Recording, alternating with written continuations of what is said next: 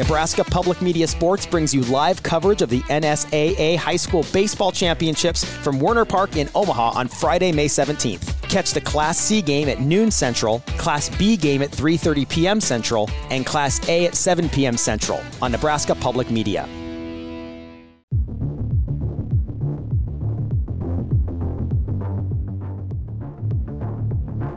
Welcome to Hurrdat Sports Radio. Shireman, the handoff to Alexander. On the way to the rim. He just bullied his way to the bucket. two point nine before halftime. Bowen trying to lob it inside, taken away by Dotzler. Half-court heave off the back iron, and we're tied at forty-three at halftime. Sanford broke down Shireman. That three wouldn't go. Got a good look. Ahead, Kalkbrenner running the floor. Eight-point Blue Jay lead. Timeout, Iowa. Samuel Tabe seeing his first action. Gets into the paint. Has it knocked away and stolen. Lightsell with a steal. Latrell on the drive himself. Cut off. Out to Nelson. Around to Sears. Catch and shoot. Three. Left side. R J open for three. Fires right between the eyes from downtown.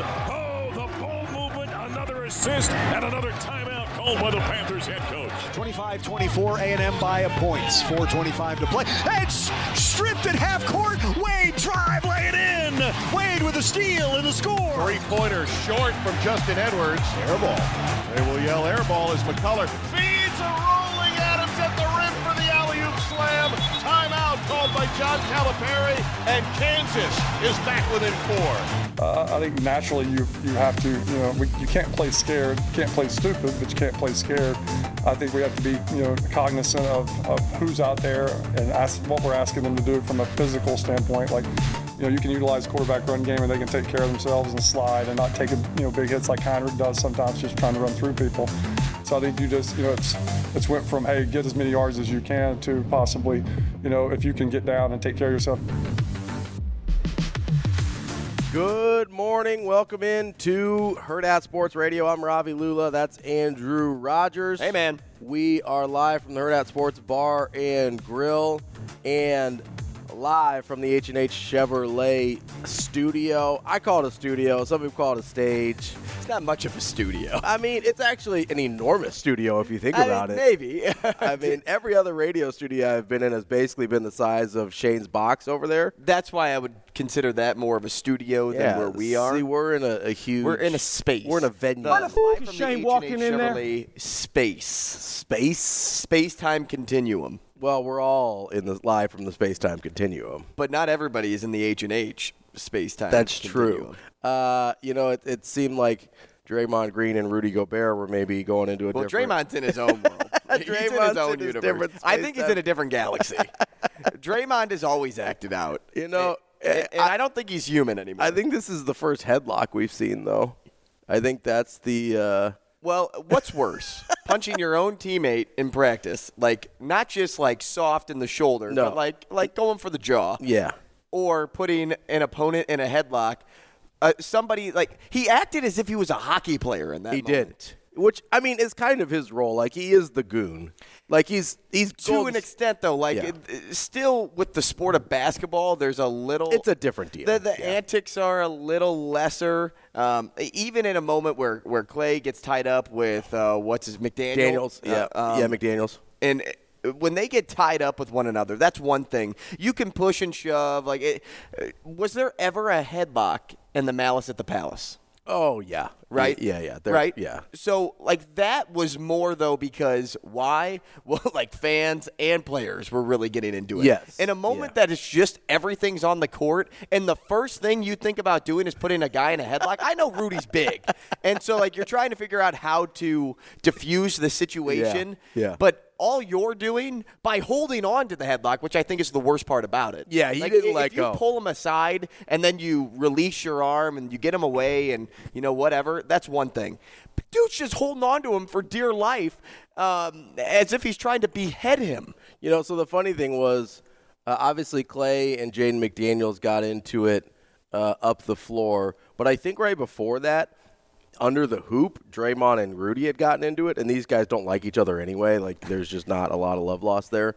Just those um, two guys? Well, they're, he, those two are the only ones that those two like specifically don't like each other. I mean, a lot of people don't like Draymond, which is totally fine. Listen, and first of all, uh, when the teammate is Jordan Poole, he deserved to get punched. Like, so we're just uh, like that's. I'm not even kidding. There. Okay, guy. I'm not a. I'm not a Jordan Poole guy at all. Oh, really? Dude, you should see. Have you seen the photos of the way they're just, like, staring at him after they won the title, and he's, like, dancing with the trophy and stuff, and the rest of the team is kind of just looking at him like, who is this guy? Well, he's their Jackson Mahomes. he's, he really, he really kind of was. It's like, we're embarrassed by this guy, but we're related to him, so I guess here we are. Um, but, no, I didn't actually mean to talk about Draymond this morning. I just – I well, it's on the T V. Yeah, it's it's right in front of us, and they're showing a pretty aggressive replays of the of the headlock there. But uh, we've got a great show for you here today. We've got, of course, our Wednesday regular Brian Christopherson coming up at eight o'clock. We are also going to talk to Kevin Sjuts at eight thirty and then wrap up the show with our very own Avery Howard for the whole nine o'clock hour. Uh, and I don't think she's listening yet, so I think we can you think we can say yeah, it? Yeah, yeah, I think so. Yeah. I don't think she starts listening until, like, the back end of the seven hour. Yeah, so we we purposely didn't play Shane's World on Monday. And you're like, what the stink? Because that's what she's gonna say. Uh, because we wanted to play Shane's World with Avery and make her mm-hmm. uh, suffer to the same extent that Andrew has with the jelly beans. Because I really haven't yet. I've only gotten one bad one. We've been playing this game for like a month. Yeah. Well, and and your bad one wasn't bad. It wasn't that bad. I was like, mm, I don't love it, and I spit it out. And it was dead. F- well, actually, no, your bad one was gross. You I didn't, love it. Like, it didn't affect you as much as I thought it would. But Avery told us a story, this was a couple of weeks ago, that she grew up with her cousins playing mm-hmm. that game at holidays, and she's, like, still to this day. A little traumatized uh, by yeah, it. Yeah, a little traumatized. Like, maybe the gag reflex. Like, just seeing the game, she was kind of, yeah, like, a like, little uh, on edge. Well, yeah, she was, like, looking then at I'm all like, the different flavors. Yeah, that's probably that's she about was looking at all the different flavors, and she was kind of having, like, a visceral reaction yeah. to it. Uh, so that'll be fun. Yeah, that'll be fun to play. The uh, It'll be she, fun for us. Yeah, yeah. She's probably not going to enjoy herself. And no. De- def- definitely might not come back, but uh, we'll enjoy ourselves. She here. was about to do remote today, too, because she yeah. uh, uh, has some other things going on work-wise, but she's like, no, I can fit you guys in. And I was like, oh, well, thank you. Appreciate it. Um, but we'll so we'll talk to Avery for the nine o'clock hour. Uh, you know we'll, what? I'll take it. We'll get into some Husker football stuff with her before – we uh, switch gears and try and get her to eat a barf jelly bean. Um, that's that's the show today. Uh, there is a bunch of stuff to get into. Um, obviously, Creighton and Iowa played last night, and I never really thought I'd be like the old man who's like, we need to play games earlier. That nine fifteen start was a little rough. It was a little... Well, it, it's rough for people like us. Yeah. When you, when you, for everybody else, it's, it's fine. Yeah. In every other job I've ever had, it would have been fine. Uh, for this job, I was like, oh, gosh, why can't we tip this thing off at like six? Mm-hmm. Sometimes, though, it, um, I don't go to bed until ten thirty, eleven o'clock. Yeah. So this wasn't out of routine for me fully, uh, but it was still late. And I did get a nap in the uh, yesterday afternoon. I kind of had to. Yeah. I was feeling very, oh. very, very sore and shaken up. And I'm like, ah, I'm just going to fall asleep on the couch. So uh, we, we were talking about things to fall asleep to before the show started, and Avatar was on in the background. Oh, okay. I'm like, that's kind of a great movie to fall asleep to because it's long. Yeah. So you watch a little bit of it, and you're like, gosh, I still have two and a half hours. And so you just go, oh. So, yeah, I used to always sleep with the T V on, and then my wife can't really sleep that way. So when, when we met and whatever, we uh, I stopped doing that. But I wear headphones to bed now. So yeah, I like weird. I play music on my headphones, and it kind of gives me the – the background noise I need to fall asleep. I would try to sing, and then I, my brain would be firing on all cylinders, and it just wouldn't be good. So the key is I have a specific playlist. So it's it's like A, kind of soothing music, and then B, songs that I've heard a bunch. So it's it's like when I used to watch T V before I would go to bed, it would be stuff that I'd seen a million times, so I wouldn't be like a sitcom. Yeah, or or like something I was I liked, so that it was kind of soothing to me, but something I'd seen so much that I wouldn't be so interested that I couldn't fall asleep. Because mm-hmm. you can't watch, like, a new movie as you're trying right. to fall asleep, right? Uh, Ravi was a big Bachelor fan, Shane. No, That's I used, what he to, used to watch. You know what I used to watch, actually, is uh, I used to watch Moneyball all the time before I would fall asleep. Another long movie. Yeah, and, like, it's – the like, Aaron Sorkin stuff is perfect because it's, like, all talking. there's no like loud noises out of the middle of nowhere to kind of wake you up or grab mm-hmm. your attention. It's just people talking the whole time. So Aaron Sorkin movies are elite for falling asleep to. And I like him. I'm not even saying that as an insult. Like, I like the movie just in general. But if you are looking for something to fall asleep, Sorkin movies are, are chef's kiss there. I'll tell you what, we couldn't fall asleep to that Creighton game, though. No, that thing has on pure rocket fuel. That thing was you you took like a track meet, shoved a firecracker up its butt, and you got the Creighton-Iowa game. It was – and for as fast-paced as the first half was, the second half was even more so. Mm-hmm. And especially there was that stretch, I think about the first ten minutes of the second half, where Creighton looked unbeatable, where they stretched out that seventeen-point lead, and obviously they slowed down after that. Well, and partially they slowed down because they were trying to get Trey that last assist. Yes. You could tell. He was like, hunting for it a not, little not bit. Not only was, was Kugler like really playing into uh, playing into that stat mm-hmm. because it was a first time, it was a historic moment. I was ready to t- tweet out his Trey. I was ready, and uh, it just never happened. Um, Got to save that one for the drafts. Right. But you could uh, you could – you could tell that this team was like so badly wanting to get it for yeah, him. Yeah, they were searching and, and, for it. And so bit. It slowed down a little bit, and you, the offense was slowing down, and then it was like, okay, what can Trey develop to try to get an open look? Yeah. And it turned into a lot of what I think we saw last year with Nemhard. It was a little too where, ball dominant. Yeah, where yeah. he was trying to create Uh, a play on his own and then find the open man in case somebody uh, dropped off to help. Mm-hmm. And so that's why I think Creighton slowed down a little bit because they got away from their game. They were trying too hard for something, yeah. and it, it didn't cost them in the end no. because they, they were fine where they were at. But against a team like Iowa that can score in bunches like you that, you have to be cautious yeah. to, to take that approach. I also think there was, and I think it kind of goes into what you're saying. I think it was a little bit of they lost focus on what had gotten them there. Like they, Trey had gotten nine assists to that point because of how good they were moving the ball in general. It's not because he was ball dominant mm-hmm. and creating everything.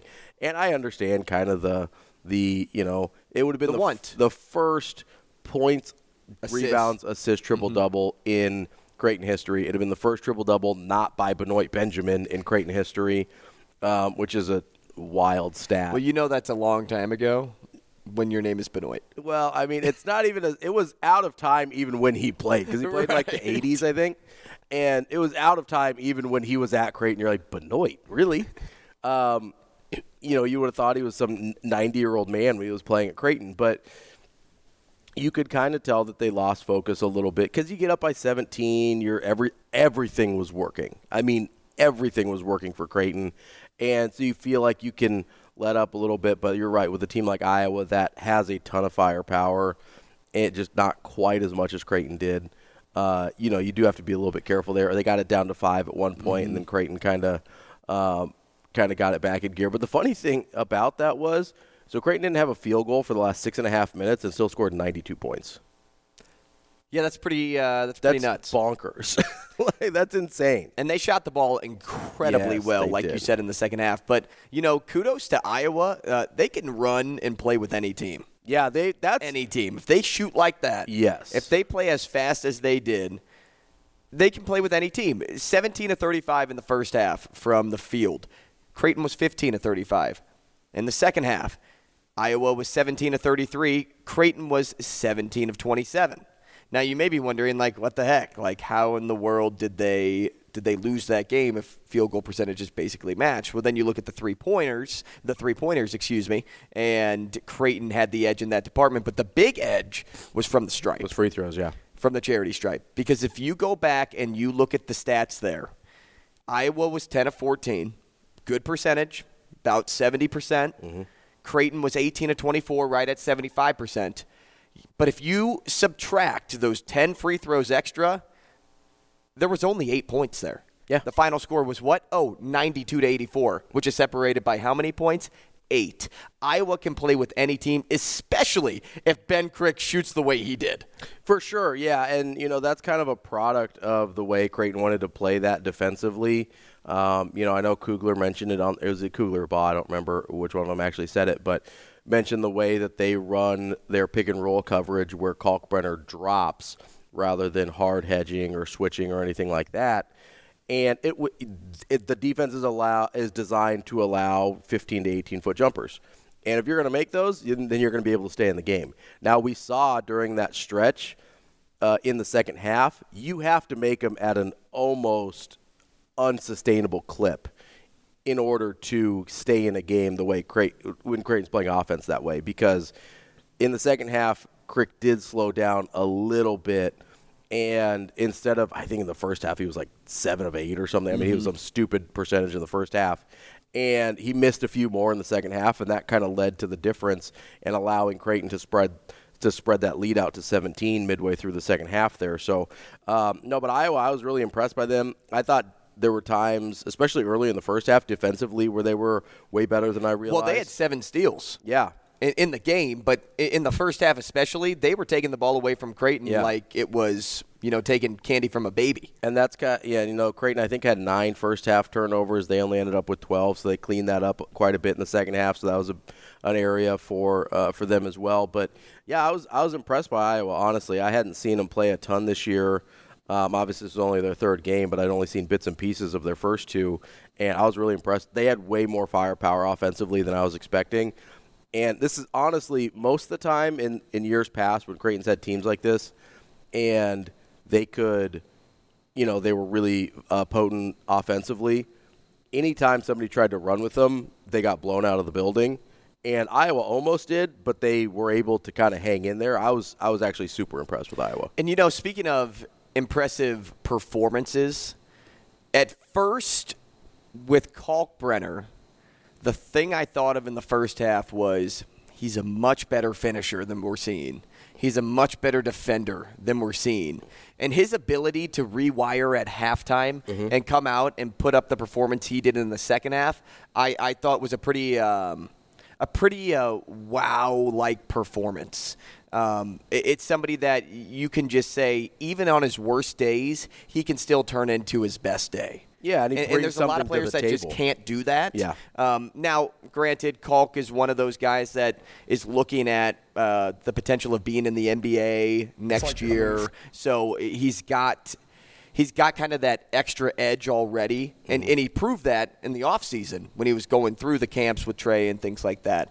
But I was I was really impressed with how he bounced back when things weren't going incredibly right for him. Yeah. It's not like he put himself in position where he was in crazy foul trouble, sure. right? Because there there are times where if something isn't going well, you'll try to overcommit on something else, and then you'll try to recover, and then boom, you send somebody to the line, and now you're putting yourself and your team in, in harm's way because you're on the bench, and you have to rely on, you know, Fred King to come in and, and be who you need to be in the game. But Kalk never let Never let the, the negative times of that game impact how we played the rest of the game. That's crazy maturity, mm-hmm. but that also shows the maturity of this whole bunch and the culture of this team and, and the team that Coach Mack leads. Because across the board, even when people aren't having their best night, that's what you get out of them. You always get somebody that turns the negative into the positive. Yeah, and, and you know, you you mentioned Fred King. That was probably his best game at Creighton so far. Well, and he stepped up when he needed to. He did, you know, because Kalkbrenner wasn't in crazy foul trouble, but he'd have the two in the first half, and so King got a little bit longer run probably earlier than he would have. And this is the first time I can remember, certainly against a Power Five opponent, that when Fred King was on the floor, it wasn't just, hey, let's stay even, let's stay neutral, let's not lose any ground well, until Kalkbrenner comes back. It was all. It was actually, hey, Fred King is gonna is gonna provide positive minutes here. He's going to provide a plus effort here for uh, for Creighton. Uh, honestly, same thing with Farabello. This was Farabello, one of Farabello's better Couldn't agree more. better games as a Creighton Blue Jay. This is kind of the high end of what I thought he was going to bring last year. Um, the shooting, the steady hand, the ability to, ability to play either guard spot. Um, I was really impressed with Farabello last night, and Um, you know, and we saw the rotation from Creighton tighten up a little bit, right? So outside of Dotzler, who got that real brief stint at the end of the first half when Trey picked up his second, this was an eight-man rotation. It was pretty tight. Now, I think they may, depending situationally, play some other guys in other spots, like a Jonathan Lawson um, or Dotzler may get some extra minutes. But more than I, three seconds.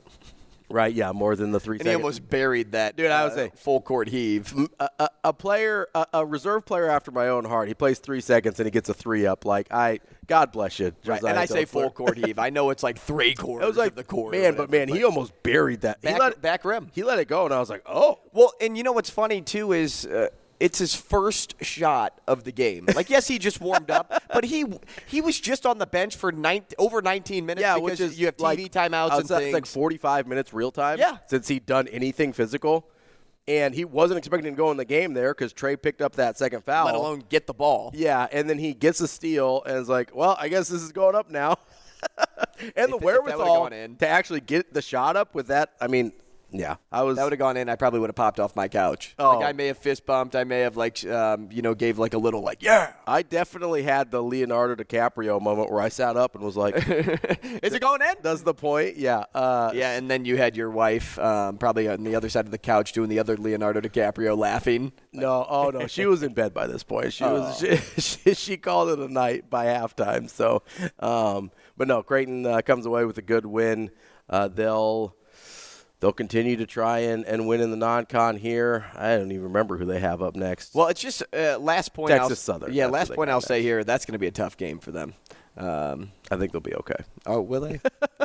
it, it's going to be hard to run with Creighton if, if you're any team. Yeah. Um, and I think uh, watching the game film, uh, if, if Connor Stallions was there, he would have uh, told Jim Harbaugh that already, that this team uh, is not afraid to throw up an off-balance jumper from downtown at any point because they have the confidence in their shooting ability that majority of those will fall. There were some shots that Shireman took early on in transition where I'm like, seems a little rushed, and then he buried it, and I go, that's why I'm not playing or that's why I'm not coaching, right? Um, the, there's, there's just a point to, uh, to understand with this team that, uh, yes, they're really, really good, but if you are an opponent, fatigue will catch up with you yeah. in a game like this. And that's why Creighton was able to extend it to seventeen points in the second half, and that's why they were ultimately able to come out with a W, even trying to give Trey his triple-double chance. Yeah, absolutely. A uh, couple things that we want to get to as we come up through the show. Uh, obviously, college football playoff came out last night. Same top four, but we did have a little bit of movement there. Um, wanted to get to some more coaching turnover. Oh, really? I, you know, I love a coach. More movement? You know, I Not lo- even just in college. No, you know I love a coaching silly season, and we are – I feel like we're about to dive headfirst right into it. Uh, and Again, then there's a lot of good names out there. There's a lot of good names out there. And then, you know, there's – I know you had some thoughts on the Harbaugh suspension we didn't get to yesterday. I still think it's so um, stupid. So we can get to that as well. Also going to break down some – things that we were looking at from the Nebraska game on You're Saturday. Innocent until proven guilty. We'll start to shift our focus. You know, we talked to Jim Polsey from the Wisconsin State Journal yesterday about Wisconsin. But as, you know, that kind of Wednesday, Thursday range, we start t- turning our focus from what happened last week to what's going to happen uh, this week against Wisconsin. So we'll kind of start to uh, make that shift in focus. But there was there was a, a – particular play we wanted to break down a little bit and, and get into more depth with. So we will do all of that. You can get uh, become a part of the show on the War Horse Sportsbook Hotline, eight eight eight, six three eight, four eight seven six. You can email us. I'm Ravi at hurrdat sports dot com. It's Andrew at hurrdat dot com. Or, of course, you can always follow us on Twitter, YouTube, where you're following the show. Get in those YouTube comments like our guy T K and our friend R S, who's chiming in from the Philippines again this morning. It's Love. funny. Uh, uh, T K goes, Iowa basketball is inverse Iowa football. All yeah. offense. Yeah, just one hundred percent. Maybe they should hire McCaffery as the offensive coordinator for Iowa football. That, that, that won't work because it's not related to Kirk. Shoot. Uh, I actually have a question about McCaffery when we come back. All right. More Hurrdat Sports Radio coming up next.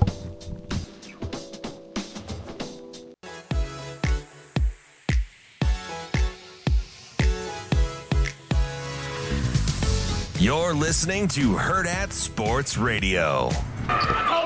Creighton's got ninety-two points, and Creighton will end with ninety-two points. A ninety-two eighty-four win for the Creighton Blue Jays. What a battle tonight in Omaha. Trey Alexander was the best player on the floor. Welcome back to Hurrdat Sports Radio. I'm Ravi Lulla. That's Andrew Rogers. We're live on A M five ninety E S P N Omaha, E S P N Tri-Cities. You can find us on YouTube, Twitter. You can't come in, but you can also find us at the Hurrdat Sports Bar and Grill and the H and H Chevrolet stage. Yeah, doors don't open quite yet, but nope, not till eleven. If you want to, you know, creepily look through the windows and be like, hey, those are the guys, I, I suppose you could. Uh, we might call the security or something on you because it's weird. But or if we like you, we'll let you in. Yeah, if you're somebody we know and like, then we'll think about it. But, you know, it's, I don't have to uh, know you. If if you seem like you have a good heart, I'll let you in. my my screening process is going to be a little bit more diligent than, than Andrew's apparently. Hey, that guy looks nice. No, Andrew. Don't take candy from him. Um, you're, no. like, you're, you're like the kid that's like, there's a van that just says free puppies on it, and you're like, woo. Well, you know, oddly enough, my mom was worried that I would walk up with a stranger growing up because all I would do was talk to people. I know it's shocking. I, I don't but, believe that for a second. Um, yeah, that was a real thing. Um, so I, I wanted to ask you about Fran McCaffery because, and I just, and we'll move on to football after this, but I had, I, I was watching him last night, and he's he's a pretty famously yeah, hot-headed level-headed coach. guy, yeah. Right? Mm-hmm. He's, you know, you've got uh, Mount McCaffery, or that'll that may uh, that, that may uh, explode at any moment, um, and he is he's a guy that looks so normal, like Bo Pelini has an angry face, like he's got resting rage right face. You look at Bo and you're like, yeah, I could see him wanting to like rip someone's head off on a football field. Bob Knight, kind of the same way. He's got That's the a bunch of B S. R I P. He's got the cranky curmudgeon face. Um, that that you're like, yeah, I could see him being uh, kind of an old cranky I'm dude. With you. I'm with you. Fran looks like he wants to sell me insurance. Yeah, that or be your accountant. Yes, yeah, like a very mild-mannered business professional. And so my my thought is, and I don't know how much. I know you, you know, uh, worked in Iowa for a little while covering uh, up in Sioux City, but so I don't know how much, if any, interaction you had with him. But I wonder on, with guys like that, when they're off the basketball court, how like if that's how they are in real life too. Because like I know for sure, Bo was for the most part a really nice guy, but he still had moments in his real life where he would just pop off on people, and it was like a it was part of his personality, right? But Fran just seems so mild-mannered that I'm I'm having a really hard time envisioning him out of context, like losing it on somebody. So unfortunately, I have um, too much of an understanding of what Fran can be because I Uh-oh. was covering him in Iowa yeah. a lot uh, when I worked there. So I came across this meter that somebody created called the FranCon meter. And uh, I pulled it up so that you could see it. They call it the FranCon Alert System. How to recognize the stages of madness. And it goes from FranCon nine to FranCon one. And so FranCon nine is extremely rare, but it's calm. FranCon eight, slightly irritated, signs of facial coloration. Okay. FranCon seven, upset. I- imagine we're only on seven right now and, and it's we're, upset. Yeah, we're at right? upset, yeah. That's his default setting. Okay. FranCon six, very agitated. Note defensive stance. FranCon five, the pout, hands and Hulk smash motion. FranCon four, mad again, ineffective pouting, gets mad again. FranCon three. We definitely saw FranCon four last night, but go ahead, continue. FranCon three, a bunch of symbols which indicate an expletive. Yeah, we saw three last night too. Fran is on the move. FranCon two. The calm before the storm. Meltdown is imminent. And FranCon one, full meltdown. Nothing escapes Mad Fran's wrath. What point? Uh, at what point during uh, in the FranCon scale are his assistant coaches holding him back? Is that Fran's on the move? So um, actually, no, that's on uh, full meltdown is what it looks like here, okay. At least in the photos, because they show us like his facial expression. Oh, they, there's and, a visual guide. Yeah, that's uh-huh. very helpful. Yep, see the Hulk smash yeah. and defensive stance, and like this is his slightly irritated face. And then, yeah. Look, there's there's he's calm. That's that's the picture of him with, with Coach McDermott. That's right. The exact face he's making with Coach McDermott. He's right. Making FranCon nine. Uh-huh. That is the rare yeah. call. FranCon nine is when he gets to the podium before the season starts and talks about just how ex- excited he yeah, is for the season. Ready for basketball. So so that's but that's what I'm wondering is like, is that how he is in real life, too? Like, just in normal, everyday life? Um, I don't know if he has any children, but if you dated one of his children and well, you get over does, to the house. Well, he does, because they play on the team. Right, I meant, like... younger yeah, children? Younger. I was like, like, like them, in high school. One of them like, was playing that, basketball. That, that's time. What I meant. Like, I don't know if he has any kids in high school. I know he has the McCaffery brothers and Patrick and Connor. Uh, but if he has any like in high school and you're going over, you're like taking his daughter to homecoming. Is he upset at the door? Like when you hit the when you ring the doorbell, mm-hmm. is that like first whistle? Like Fran gets into default upset mode. He goes like in, Fran's good. Like he's on the couch. He goes he's from calm, nine to seven. Right. His daughter comes down the stairs. He's like, wow, you you look beautiful. Things things like that. And then all of a sudden the doorbell rings and it's just it's upset, and then he's walking to the door and it's it's FranCon five, right? He's he's in defensive stance and things. Yeah, I, I could just imagine that like going. To, he could take his his coach manner mannerisms home. I could see that.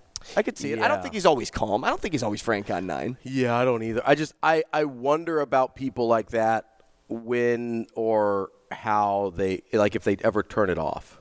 You know, because I was never like that as a coach. I was I was almost too calm for some people's taste. Mm-hmm. Like, I would yell mostly just for a volume issue, right? Like, because gyms are loud, especially in-game. But even practice, like, gyms are loud. You have to yell to kind of make sure people hear you.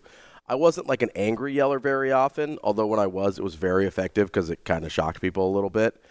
But so I don't really – I don't have a frame of reference for, the like, the real angry coach and what they look like outside of that. Mm-hmm. It's always fascinated me. Yeah, I've never been the the angry coach. Now, I haven't had much much time in the sport to be an angry coach just yet. Mm-hmm. But um, well, don't turn in. Don't be that guy. uh, I, I won't be a Fran by any means. Don't be a Fran or a um, Bo. Don't be a Bo either. I, I'm more of a pull-aside guy. Like my voice is loud enough to carry, so sure. I, yeah. I don't really have to to yell and scream all too much. Uh, I'm I kind of take after my mom when I say like ah. Oh, guys, I'm I'm just really disappointed with the effort. And, like, when you hear I'm disappointed, like, that mm. hits home more than uh, me yelling and screaming in your face. Um, I don't know if that's because I, I take more, you know, um, I, I reflect more on that, and it, it just hits me deeper. But uh, I think it always uh, – I think that was always, like, good reinforcement for me to be like, I'm going to uh, change the way I do this. Um, but, yeah, no, I, I don't think I'll ever be a Fran. But it, it's funny to see the FranCon meter, and whoever created that is a is a oh, you love to see it. Is a genius. Um, so I, I it did promise we're going to get to some football, and we will. Um, obviously, we've got plenty of the show left here. But um, one of the things that I did want to get to, and I, I just wondering if this – moved the needle for you at all was Georgia moving from two to one in the mm. uh, college football playoff ranking. Um, in the next segment, because I want to give it a little more space, I want to talk about kind of the Chip Kelly, Ken Dorsey thing a little bit. But um, does does Georgia moving from two to one move the needle for you at all? Mm-mm. I don't okay. think so. I, I, I think it's still too early. Um, Georgia has, what, the win against Mizzou. And then um, who'd they beat? Ole Miss. They just beat Ole Miss, which is a good win. Yeah, it was a good win. It was a really good win. Uh, I think um, they've got Kentucky, which is an okay win. But I don't think moving from two to one is really a needle move for me. Yeah, uh, because they were they were already there. Uh, if if somebody dropped out. And say Washington, like if Florida in, State and Washington, right, or, that, or or even that situation, like say Florida State doesn't even lose a game, yeah, they could still end up being the five, especially if Washington beats Oregon again mm-hmm. in the in and the Pac twelve title game. Right? Like Washington has the resume building on the way out that they could definitely jump Florida State. Yeah, that that win in the Pac twelve championship would move the needle for me, mm-hmm. and, and watching Florida State drop in, in that regard. But outside of that, if it's the one, two, three teams, if it's Ohio State, uh, Georgia, and Michigan, until I see one of those teams drop out, I don't think I'll have any major needle moves, if that makes sense. Yeah, I thought it was interesting a little bit. Obviously, Ohio State and Michigan are going to play, so that um, negates some of the importance of that. But I thought it was interesting with the fact that Ohio State really didn't stumble at all. That's what I kind of felt interested. Even it's not even. I mean, they beat Michigan State thirty-eight to three. They beat up on Rutgers the week before that. The Wisconsin game was probably a little closer than you wanted. But, I mean, Ohio State has relatively good wins. They beat uh, a pretty good Notre Dame team at the time. They beat mm-hmm. Penn State. They'll have an opportunity to beat Michigan, obviously, in uh, another week and a half. But my my big thing that I, was, I found curious was, yeah, Georgia had a good win, but it's not like Ohio State stumbled, and they seemed pretty comfortable with Ohio State in that one Well, spot. I think it was just inevitable, though, with the committee, knowing yeah. that eventually Georgia was going to get there if they stayed undefeated, and they were just waiting for these games to do it. To actually have the resume to yeah, be number one. So, That's fair. Uh, you know, being back-to-back national champions already, it doesn't surprise me that the committee's like, okay, Georgia, you can be number one again. All right, coming up next, let's get into some of that coaching carousel here on Hurrdat Sports Radio.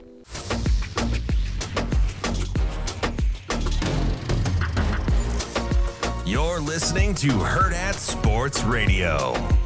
The the young men, I think from day from the moment after the last game, the Michigan State game, they came in there and they had the right attitude. You know, and it all again it always starts with attitude, and they wanted to they wanted to fix it. And it was one of those games where I told them before kickoff, I was like, I can feel, I can get a vibe of the guys, and I, I felt like. Like it was kind of like Illinois, where I'm like, you guys are gonna make it right today, and they did. They played their butts off. You know what I mean? So you gotta you, you gotta respect that. You know, those guys put themselves in a position to to know what to do and to know how to do it. But then their mind was right. You know, their attitude was right, which is the most important thing. And it was fun watching them play. Like those kind of games, you just sit back and you just watch them play, and you're in awe. You know, some of those plays were, I mean, uh, uh, Javen coming off of a block and then jumping on the guy, and as he's falling down to rip the ball out, that I mean that that's that's unreal. You know, Omar Brown is getting blocked. He he he comes he arms over on the block, and then as he's tackling the guy, he sees the ball and then he rips out the ball. Like those are some big time plays, man. You know what I mean? So so I kind of felt it. As the coaching staff kind of felt it. Um, pre kickoff and and again they went out there and we just had to make one or two more plays.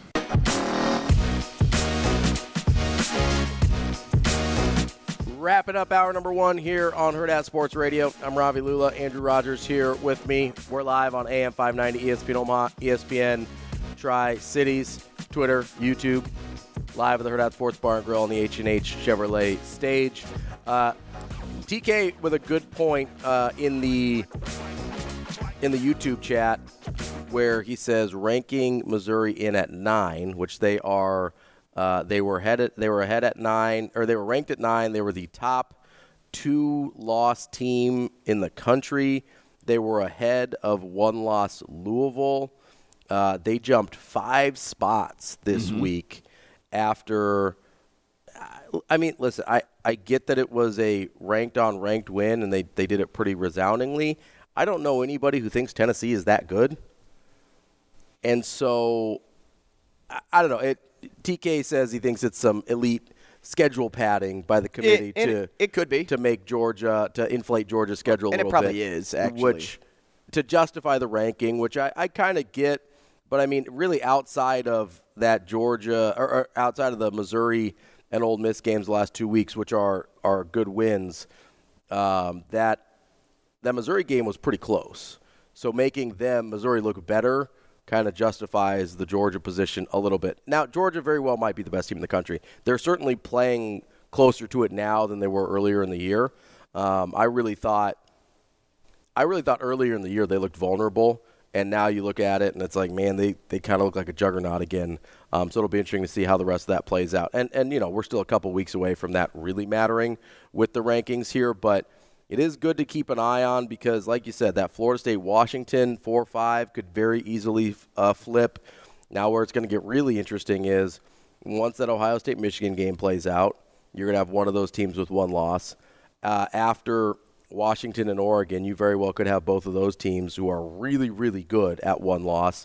You've got a really good Texas, really good Alabama at one loss. This thing could get really messy for the committee in a hurry, and you know they are just – praying for certain results to make their life easier. Yeah, you know, a lot of times that I th- I thought about, too, with the Heisman voting. Oh, absolutely. Right? Because the Heisman voting has gotten kind of all out of sorts because of the way Jaden McDaniels is playing. And he's not a guy that's in any position to have L S U no. in, in title contention, but the stats that he's putting up are Heisman worthy. Yeah, they're and, like, crazy. You have to think about that. It's the same thing with Penix. It's the same thing with Nix. It's the same thing with, um, with Travis mm-hmm. and, and, and so forth down the list. It's so hectic there. It's so hectic in the college football playoff right now.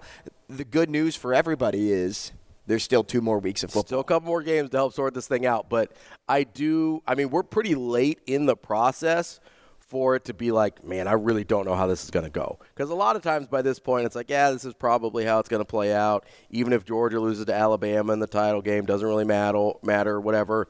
Um, I don't feel that way this year. I, I feel like there's definitely some uh, – There's a team that could uh, yeah, be different. I mean, I, this. I look at – I. I look all the way down to Alabama at number eight, and I was like, if any of those teams make the college football playoff, not surprised. Because Alabama is going to play Georgia in the S E C title game. Obviously, Ohio State and Michigan are going to play. Washington, Oregon are going to play again. Texas still has that win over Alabama. I just look at it and I go, man, this is this could you might end up with like six or seven really good one-loss teams. Mm-hmm. And it could I mean, it's going to be a mess. Well, and And the worst team that might be left at Florida State might be the one that's undefeated. Like, that would be the crazy part of it all, right? And if they end up undefeated, then you're put into a weird spot of, well, okay, Oregon would have won the Pac twelve title game then, and they are, what, sixth right now? Yeah, they're sixth uh, right now, but a, a win over Washington mm-hmm. probably bumps them. It'd be the it'd be one of the better wins of the year. And so now, now you go back and think, though, well, they played once already. Like, yeah. Does that play into this at all? And with Florida State undefeated, it's it's a tough position to be in if you're the committee, because it's hard to say, mm-hmm. hey, you're undefeated and you're not in. Yeah, it's especially hard to tell a team that. Especially if you're the only one left that's undefeated. There's a scenario, and it's not a likely one, because you probably either Ohio State or Michigan will be undefeated as well, whoever mm-hmm. wins that game, because I don't think they're losing to whoever comes out of the crap hole west. But – So you're probably going to end up with two, but you can make an argument that Florida State could be the second undefeated team and deserve to be left out. And I like Florida State. People know this about me. I enjoy Florida State football. I'm a Jordan Travis fan, too. I really like Jordan Travis. I like Jared Verse. I really like Mike Norvell. I think he's a really good football coach. Texas A and M, I swear to God, if you steal another one of our coaches, I will lose it. What does our mean? Are you now a Florida State I fan? I like Florida State. I've always liked Florida State. But, um, you know, the – There's, I think there's a very realistic world in which Florida State is undefeated and either Ohio State or Michigan's undefeated, and Florida State would deserve to be left out. And that's why I am very excited for the twelve-team playoff mm-hmm. next year, because then you don't have to worry about these conversations. Well, and this week, too, I think it's the week of most, like, random opponents um, yeah. for teams. Like, Alabama plays Chattanooga. Yeah, this you, is the this is the this is, uh, this is the, uh, the the win bump week yeah, for those teams. This is teams. the late season bye game that a lot of these teams mm-hmm. play that don't have yeah, to play. Mississippi has Louisiana Monroe. Florida State had North Alabama. Um, you've got yeah, you've got some. I mean, Ohio State has Minnesota. Oh wait, that's a conference game. My bad. Oh. Um, oh. Anytime you play the Big Ten West from the East, it kind of feels like a bye L S U game. Has Georgia State. Yeah, so you've got a bunch of those uh, random one-off games. Uh, so this is like an S E C thing. It is like a S E C and, and A C C to a certain extent as well, um, but it's it's a very heavy S E C thing because they don't play the uh, the nine conference games, or they aren't required to play the nine conference games. They uh, they only have to, I believe, play the eight. If I'm or it might be yes. eight and nine or yes, nine. Yes, you're right. Yeah, yeah, that's mm-hmm. right. Uh, so that's their extra one in there. Um, but I wanted to get to you know it's it's getting to that time of year, obviously, where the college football playoff rankings start to make a little bit more uh, – well, they usually start to make a little bit more sense. I think they're getting messier as we go along this year. Uh, but there's some messy situations going on at places like U C L A as well, where there's a report, not that Chip Kelly has been fired, but that he's going to be fired, mm-hmm. which is also a very – it's a very strange the way it was worded. They're it's like, an odd report. After the U S C U C L A game – it's most likely that Chip Kelly's going to be fired. I'm like, what is – I don't really un- – so that's this week, obviously. And I'm just like, what is happening here? Like, just either you're going to fire him. Like, yeah, how do you tell your coach that, hey, no matter what happens, even if you win, you're going to get canned? Well, like, if he wins, are they not going to fire him? That's my question, because they're like, it's most likely that he's going to get fired. It's like, okay, so he's probably getting fired either way. He wins, way. He gets a stay of execution for one week, and then you wait till the end of the season to fire. I don't know. It was super weird. I am basically just treating it as you, as Chip Kelly has been fired, mm-hmm. um, kind of the same way I treated it when the first reports of Jimbo Fisher were like, yeah, he's going to get let go. It's not happened yet, but it's happening. Um, so U C L A is an interesting job, and and I. I look at this because they're moving into the Big Ten. I wonder how much that played into the decision. I don't look at Chip Kelly as necessary necessarily a uh, Big Ten coach stylistically, You know, Dan Lanning is. Dan Lanning at Oregon coming into the Big Ten makes a ton of sense. Mm-hmm. Kalen DeBoer, I think, can be. They're not as physical as Oregon is yet, but he's also only in year two. So I, I think that Kalen DeBoer, because he's from this part of the country, he kind of understands, uh, you know, Big Ten football and Midwest and football and all that kind of stuff. I think he'll be fine. The guys that I really wondered about were Lincoln Riley, because he could, I mean, they can't play defense at all, and I think nope. that has a, a big reason. Obviously, can't the can't play offense right now. Well, either. yeah, the four losses has a big reason why Alex Grinch was fired, but I think going to the Big Ten does too. And then Chip Kelly, who was pretty good last year, took a little while to get going at U C L A. Now they're six and four, and he's going to be let go as well. I, I just wonder how much I, I you look at that and say, yeah, maybe that's a move they don't make if they're not moving conferences.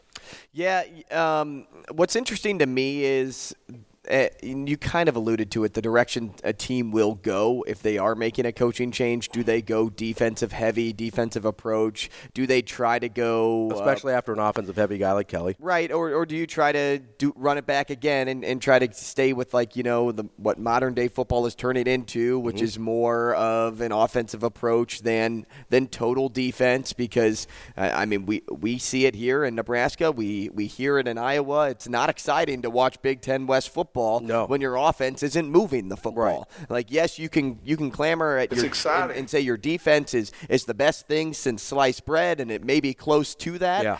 but it doesn't make it exciting football at the end of the day. So um, transitioning over, what approach do you take? I think the best approach for a team to take is defensive to start. Go with the defensive coach, and that's what scares me with U C L A. Mm. Because when you think defense, who went, who you're going to look U C L A? Across the country and think, hmm, who's putting together a pretty solid defensive uh, defensive group? Oh, there's a guy over in Nebraska named Tony White who graduated What's from where he, U C L A. Where did he go to school? Yeah, yeah, he uh, played. He was a Bruin. Shoot. And if you want to make a smooth transition to the Big Ten, makes a lot of sense to have a guy like Tony White who's been there, done that. Yeah, knows the ropes a little bit already. And plays for another program or coaches for another program that has money to just throw at you. Absolutely. Uh, coming up next, we're going to talk to our friend Brian Christopherson from Husker twenty-four seven here on Hurrdat Sports Radio. You're listening to Hurrdat Sports Radio. Here is Husker twenty-four seven senior writer, Brian Christopherson. Yeah, it'll, it'll be a little bit of a circus act. Brian Christopherson. Well, I mean, that's that's pretty interesting. Brian Christopherson. I, I kind of enjoy that. Here is Brian Christopherson. It's like, I mean, it's like when I when I was in South Carolina last year, if I thought of the Big Ten, it's what it is. I mean, big, strong, physical. Uh, the defenses are unbelievably sound, and they make you work for everything. The details of, you know, getting the ball out and just playing third down defense, red zone defense is just, it's very impressive. I think the coaching is, you know, at a very high level in this league, and the, the players are, I mean, there's no, it's, there's no question this is one of the toughest leagues in the country. And week in, week out, having to play these defenses is grueling mentally and physically. As we kick off hour number two here on Hurrdat Sports Radio, I'm Ravi Lulla, Andrew Rogers. We're on A M five ninety E S P N Omaha, E S P N Tri-Cities, and we are joined now on the Warhorse Sportsbook Hotline by Brian Christopherson from Husker twenty-four seven. B C, how you doing? I'm doing pretty good. How are you guys? What's up, B C? Oh, we are, you know, just living the dream over here, having a good time. Just getting breaking news that Deshaun Watson's not playing football anymore this year. I'm sure that's very surprising to everyone uh, since he t- didn't play a whole lot of football uh, before this this year. But, um, B C, want to hop into the Nebraska, uh, some of the comments we've heard from Nebraska coaches this week. And, you know, uh, going back to Rhule, I believe it was on Monday, and kind of the way he insisted that everything – be put on him in terms of the uh, criticism and responsibility. Like, on the one hand, I appreciate that from a head coach. He's not throwing anybody under the bus. He's taking accountability. But on the other hand, like, we all know as grown adults, like, certain things are not directly his fault, right? Like, are they under his purview as head coach? Sure. but like quarterback development specifically really falls more under Satterfield than Rule. I guess, how do you kind of take those comments as someone who understands what's going on on a little bit more granular level, that it's like, yeah, okay, we can blame Rule for hiring Satterfield or whatever, but at the end of the day, we know he's not the one in charge of what we're seeing. Well, first off, um, it's just smart head coaching to not take that public, you know, like, sure. and sure. yeah. So what, so what he said, um, makes a lot of sense. And also, I don't know in private that there's a, there's a big, uh, clash between what's going on either or anything like that. Cause I, this staff is so intertwined, and I knew when he hired the guys he did, when you looked at their resumes and their track records and how far they went back together, um, that when Rule speaks of that day-to-day process, um, the guys he hired is a staff that he's w- willing and wanting to take it on for a while with. It's not going to be just like a, in, I don't think in very few cases would it ever be like a one-year adventure somewhere, or, um, maybe even a two-year adventure. I don't know. I, I just think he has enough of a belief in how they operate and how um, they're trying to complement each other, even though they're not, that um, I really think he he uh, has great respect for all of his coaches and, and sort of how they're going about things. And I know on the outside, when we're looking in right now, you're looking at the offensive numbers, and let's see, you know, they're one hundred twenty-sixth in passing offense, one hundred fourteenth in total offense, one hundred eighteenth in scoring offense. So it's frustrating. And then you see that Q B play, and um, obviously there's going to be heavy critiques of, you know, the coach who is leading that room. And so that just goes with the business. They understand that too. And that should, that that's part of it as well. So um, I, I just think uh, on Monday, he set the tone that these are my guys. We're going to keep rolling with these guys. And um, for that idea that that was maybe going to be a discussion two or three weeks from now about, okay, what's Rule doing with his O C and stuff like that, it's just not on the table. So I thought in a way he kind of slid in there that that's not a conversation right now. I realize outside the walls you're going to critique and do whatever you want to say about how it's going, and that's fair. But but this is this is a process that we believe in. So I I felt like that's what was trying to be established there. Uh, B C, I, I agree with you that the Satterfield thing, or moving on from Satterfield, was never going to be a conversation. Do you think it's going to be a conversation, though, about hiring a separate quarterback coach in the offseason? Well, you never know. Um, I would never say never on that. Um, not with inside insight about some direction they're leaning. Um, within their staff, they'll have to decide. You know, Josh Martin was kind of on an interim basis, um, at the tight end spot, and I'm not suggesting anything. I'm just saying if, if we're going to have this conversation, you know, you don't, you know, you don't know what they're going to do there. Um, after he, he filled in this year, he might just stay in that post, but maybe not. And you can move some things. I don't know if that's a possibility. Um, if it is, you know, last year, um, about this time in December, we thought for a bit, for a week or so, that Satterfield was actually going to coach the tight ends, and there would actually be a, a different Q B coach. So when you ask that question, it triggers my mind back to ten or eleven months ago, and at least n- knows that that's, that's Jake, a possibility. Jake that that Peets, baby. Jake Peets. Bring him home. B C, uh, you talk about one-year adventures, and I'm going to go to the other side, maybe in a more positive direction, but uh, could be looked at as, you know, a, a negative question to ask. Um, I don't know how much you've been following the coaching carousel, or at least riding the wave like we are over here, but mm-hmm. uh, with jobs uh, o- opening up now more and more, and uh, with with certain locations being, we'll we'll just call them enticing, maybe for the defensive coordinator at at Nebraska.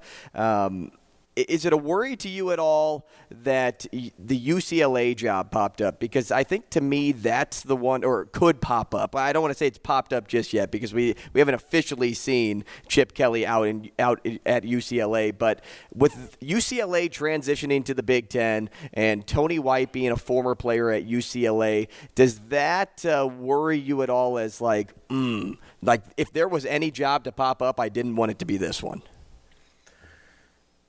It doesn't worry me because it's one of those deals where if U C L A, if that head coaching job were open and they offered Tony White, you just have to say congratulations. You know, it's like, because that's like a different level. I mean, if if he if he got a Power Five uh, uh, head coaching job put in front of him, yes, it would be a blow to what Nebraska's been trying to establish. But there's really nothing you can do about that. It's more the ones I think about. Like, is there any other job out there that's on a similar level as far as title, you know, D C, uh, associate head coach type of positions somewhere else that you have to compete against? And if there's that sort of thing that's out there, or they sniff that that's out there, and I'm sure they if they'd have those conversations face to face, I would do whatever it took to match and go beyond and keep Tony White in that seat. Um, But your que- your question's a good one, uh, Andrew, because it brings attention to just another thing that's out there and how you got to hang on to the, the bar on this ride now, because we're now entering those weeks and months. Um, but that one in itself, I would I would just tip my hat into Tony if that happened and be like, congrats, man. You know, like if if if he got it, it would be it would be tough. But I do want them, um, if there's any job that is viewed as lateral or the same as far as defensive coordinator wise, I really hope Nebraska can win that standoff, understanding the importance of, of what he's doing. Uh, B C, wanted to move to the quarterback room here. Obviously, we know Harburg has the ankle injury. Um, I maybe I'm out of line here. I don't I don't think he's playing this week based on that injury and his skill set. Uh, we know Jeff Sims is the only one that's actually healthy. Uh, but it sounds like Chubba Purdy can go as they split reps this week. Um, if you had to put money on it, who, who's your starting quarterback uh, at, at taking that first snap in Madison?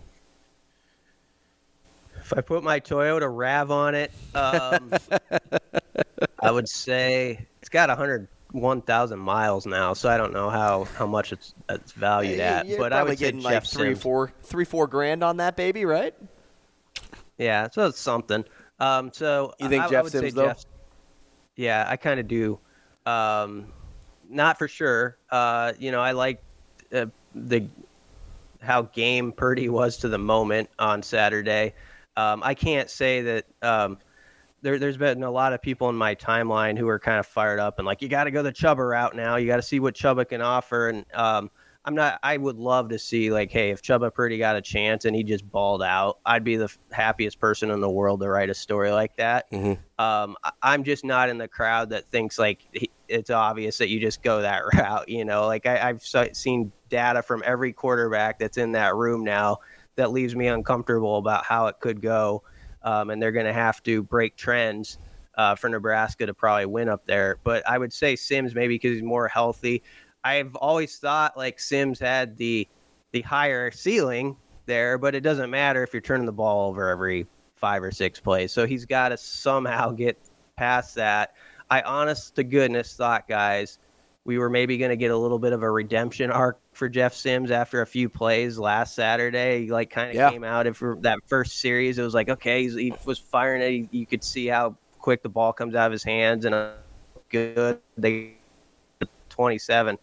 And then after that fourth and two got blown up, it just it just went the other way. And those two plays, the last two turnovers he had were just so disheartening because it was but both of them were just errors un, unforced. So I'm nervous about their situation there. I just don't know what the obvious answer is. I'd probably start Sims and I'd have Pur, uh, Purdy like ready to roll, you know, a quarter in if it's not going hot.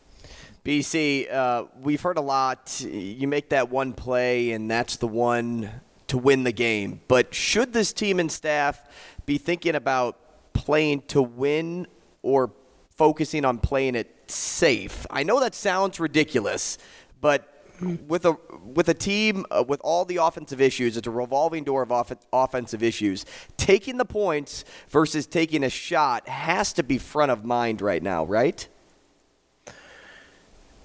Yes, uh, I, I understood what they're saying, and there is truth to that within, I think, the context of a game. But I think in that specific moment, I fall in the crowd that, and I I try to always not say or write things that I didn't think in the moment. And when Nebraska was facing third and goal at the seven, I was standing next to Mike Babcock, in the lobby because we just come down the elevator, and I was muttering to him. I was like, they just got to get three points here. You know, you got to get three, at least get the three, put your defense out there. So that was my thought in the moment. That's doesn't mean I'm some bright guy, but I, I was just nervous about, um, you know, we whenever that ball goes in the air, you don't necessarily expect good things to happen right now. And especially in a condensed space, when you have twenty-two athletic dudes in a twenty-yard uh, space on the football field, whenever you get inside their red zone like that, it's just you got to be really precise or bad things happen at any level, including the N F L. And so that's why, um, to your question, Andrew, I think the biggest thing is uh, getting those bowl win or bowl practices right now. And if taking three points there can help you uh, do that and build that winning culture, um, that's the biggest thing that's out there to to to claim that. So for that specific play, I didn't agree with what they did. Um, for the like general thought of within a game, you've got to, you can't just like curl up in a ball in the corner of the room. I get that too. And so they do have to operate, but um, I think there are moments where you gotta, you gotta pick and choose there. B C, do you think, I, so I, I get what you're saying for sure, but I also kind of have this, I kind of have this pushback reaction where we think that, okay, if they had chosen to run the ball, then they have no chance of scoring a touchdown there. And that seems to be what mm-hmm. people are insinuating by being like, well, you're either playing for three or you're passing the ball. It's like, well, Nebraska's actually better at running the football. Like, is it, isn't there a decent yeah. argument to be made that they had a better chance scoring a touchdown by running it three times as opposed to throwing ever? yeah, I mean, it might that might be the case too. I mean, yeah, I, I get what you're saying too. I'm just saying on the like third and goal on the seven, in most cases with most teams, you'd be like, yeah, that you're throwing it. Like you're watching an N F L game on Sunday or some of the teams that are, uh, um, you know, rolling at a high level in college offenses, you'd be like, yeah, that's a throw situation and you'll see what happens. And if not, they'll kick the field goal. Sure. Um, but you're right. Nebraska probably, you know, they're stronger up front. Um, you know, I do think when you got the context afterwards or clarification that the first down play was supposed to be a handoff. Right. And not not a pass.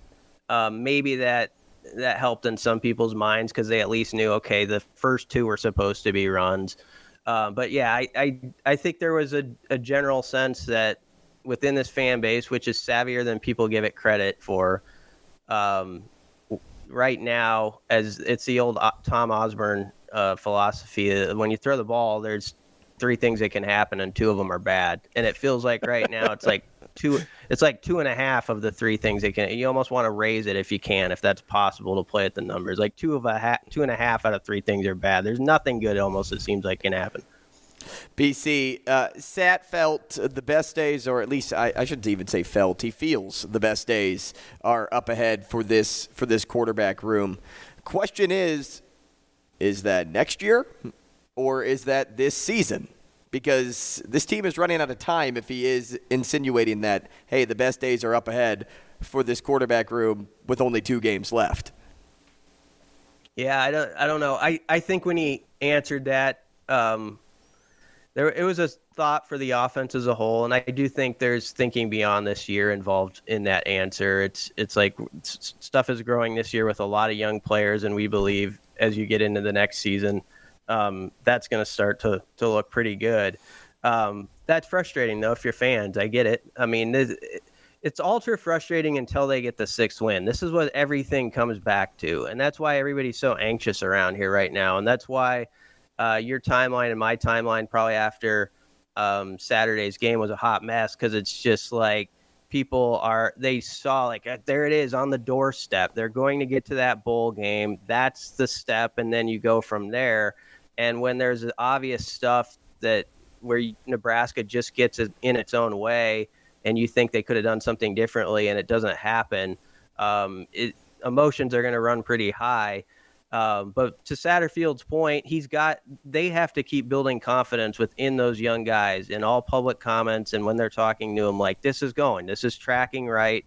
And um, there's There is good young talent there. They, at the wide receiver spots, those guys could be really good in a year. Like Emmett Johnson's an impressive uh, young player when he's being called on. And I like some of the young linemen. So what they're saying is not um, – it's not completely out there in left field. Uh, but they got to get the quarterback. They got. I mean, if you don't have that, um, you can't change that conversation. Or some one of those quarterbacks, and people are very skeptical of this, is going to have to develop in a very large way over the course of the next ten months. Can it happen in two games? I don't necessarily see it. I don't but. either. B C, you mentioned that quarterback room uh, moving forward, and you know, because I, I agree with both of you. I don't know that the next two games are going to show much different out of that room. Uh, how many of the guys that are currently there do you think are there next year, and how many guys do you think they're going to bring in from the portal to compete for that job? It's a good, it's the it's the million dollar question. I'm it's always a tough one to answer because I. Especially in the college level, I guess, I, I try to have that line, like, what, what do you talk about? What do you not talk about? I don't like to kick guys off the campus sometimes, you know, like specifically.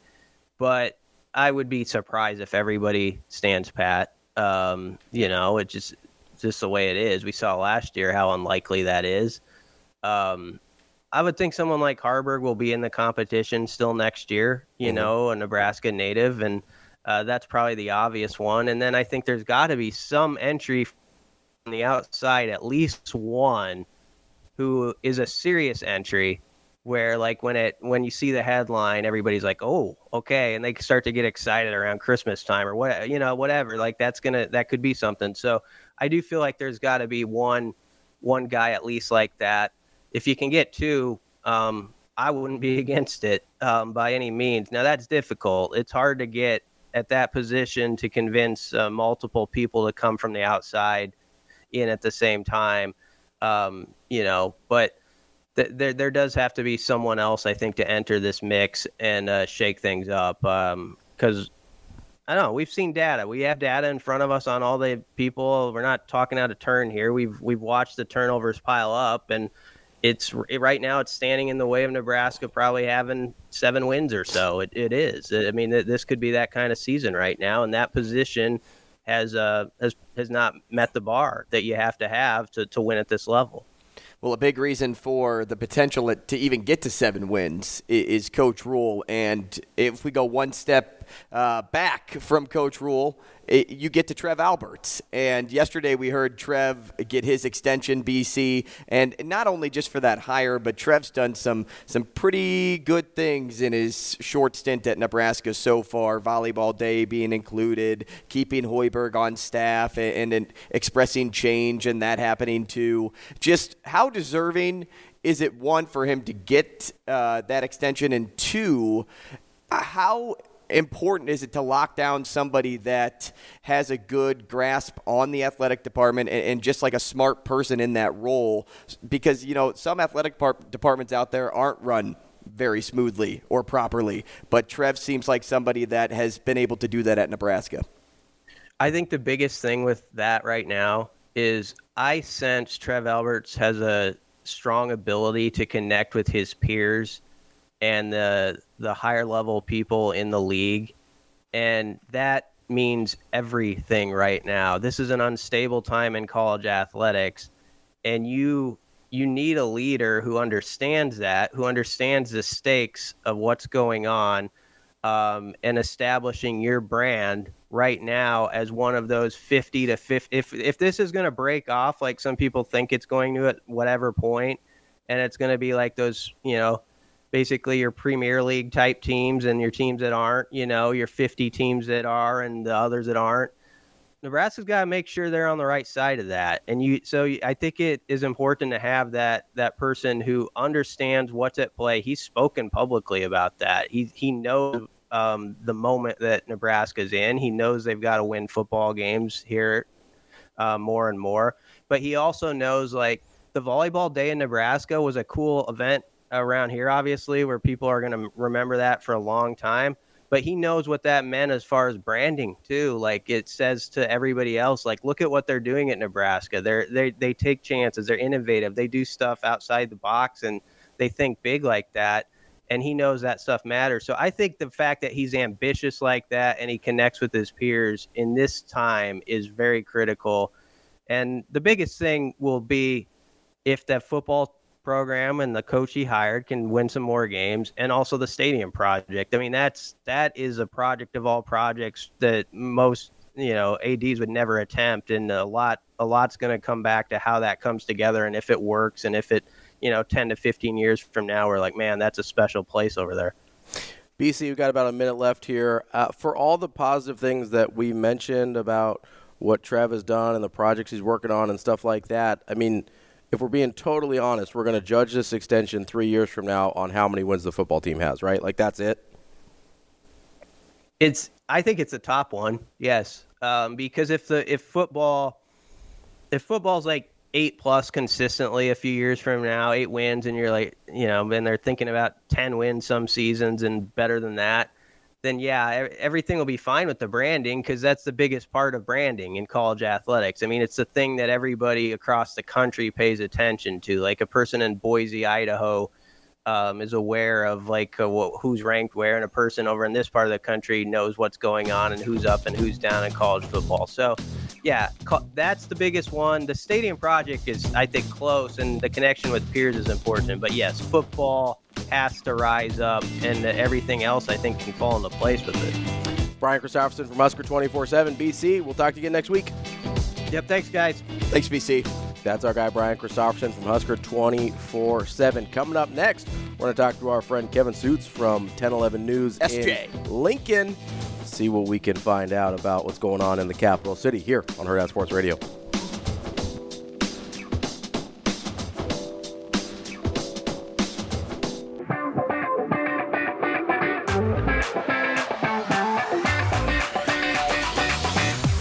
You're listening to Hurrdat Sports Radio.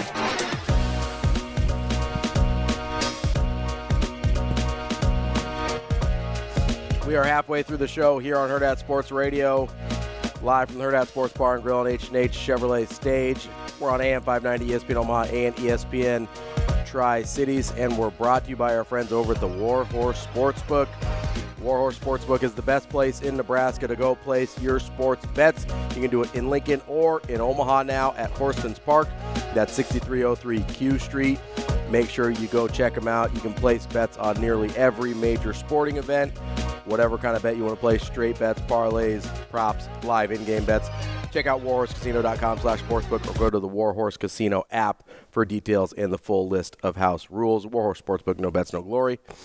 Joining us on that Warhorse Sportsbook hotline is our friend Kevin Sjuts from ten eleven News in Lincoln. Kevin, how are you doing this morning? Doing well. Good morning to you, boys. What's up? Kevin. The dream, right? That, that, that non-bowl eligible quite yet dream. I mean, that uh, I can't feels believe that's a real dream. A little bit like a nightmare, if I'm being honest, Kevin. You know, I, I as we get closer and closer to the end of the season and fewer opportunities to earn that eligibility, I know I'm starting to tense up a little bit. Uh, how do you feel about their chances in one of these last two games to get that sixth win? Don't you guys feel like, you know, the window is still open, but it's close to being closed just because of who's left? You know, if you can, if you look at the four-game stretch that they had to try to get that sixth win, you would have thought for sure it's Michigan State or Maryland to get it done. Going to Madison and trying to win at a place that you haven't uh, is it's going to be really challenging. And, man, if it comes down to Black Friday against Iowa, that, that, that game already is, is kind of layered up with some extra incentives. And Iowa's pretty good this year. So if, if it comes down to that for Nebraska, that's going to be a pretty uh, pressure-packed moment, and I don't know that this team has played with a whole lot of pressure so far this year. Mm. Yeah, Kevin, that's a good thought. Is Iowa the worst good football team you've ever seen? They're, they're, that's a pretty good way to describe it. Uh, they've got good special teams, and they've got really good defense, but their offense is not very good. Um That, that's a good point, Robin. Yeah, they're the worst good football team I've seen. I mean, somehow they're sitting with the way they're – I mean, because we've seen a, a sort of version of that here in Nebraska, right, where the defense is really good. Obviously, Iowa's special teams has been better than Nebraska, but Nebraska's sitting here at five and five fighting for bowl eligibility, and Iowa's probably – I mean, they've only got – they're eight and two. Chances are they're going to be ten and two, nine and three, worst case scenario, and playing for a Big Ten title, which I, I don't think is going to go well, but they're in a dramatically different spot than Nebraska with not that dramatically different of a season. Yeah, and I think that they just always play to who they are. And, you know, it's been kind of the Kirk Ferentz way for many years that, uh, you know, it's never sexy, it's never flashy, but somehow the wins are there. Uh, I have a friend who lives in Iowa, used to live here in Lincoln. Uh, so he follows the Hawks a little bit, not a huge fan. He's more of a Nebraska fan than an Iowa fan. And I asked him, you know, following the game on Saturday, like, what, what, so what's going to happen with this Nebraska-Iowa game? And he goes, if I'm Iowa, I just punt the ball the second I get it and then just put the defense out there and wait for Nebraska to give you points. Mm-hmm. So the water boy offense is right. What you mean. Exactly right, yeah. I, I kind of want to watch that happen because it would be so fascinating and a unique way to watch a football game. Just hopefully Bobby Boucher doesn't show up at halftime. Now, as we approach this Wisconsin game, Kevin, one thing I kind of took away from the players yesterday was how visibly noticeable uh, it was that they didn't need any extra motivation other than knowing that, hey, nine straight losses dating back to twenty twelve, one win in Madison and seven tries all time and none since nineteen sixty-six for the to be fired up for this matchup. Yeah, you know, this staff, they're going to do whatever they can to motivate the guys. And as much as, you know, that staff says, well, what's in the past is in the past, and we're not really worried about it too much, they will use those statistical factors just to try to make sure that this team, you know, has a little bit of an edge to them. Um, so I'm, I'm not surprised by it because, you know, this is the, the mental challenge of trying to get your team up for a game where, you know, let's be honest, Nebraska, the, the mentality within the locker room has to be different now than it was two weeks ago because there was the energy with the with the winning streak and on the brink of bowl eligibility.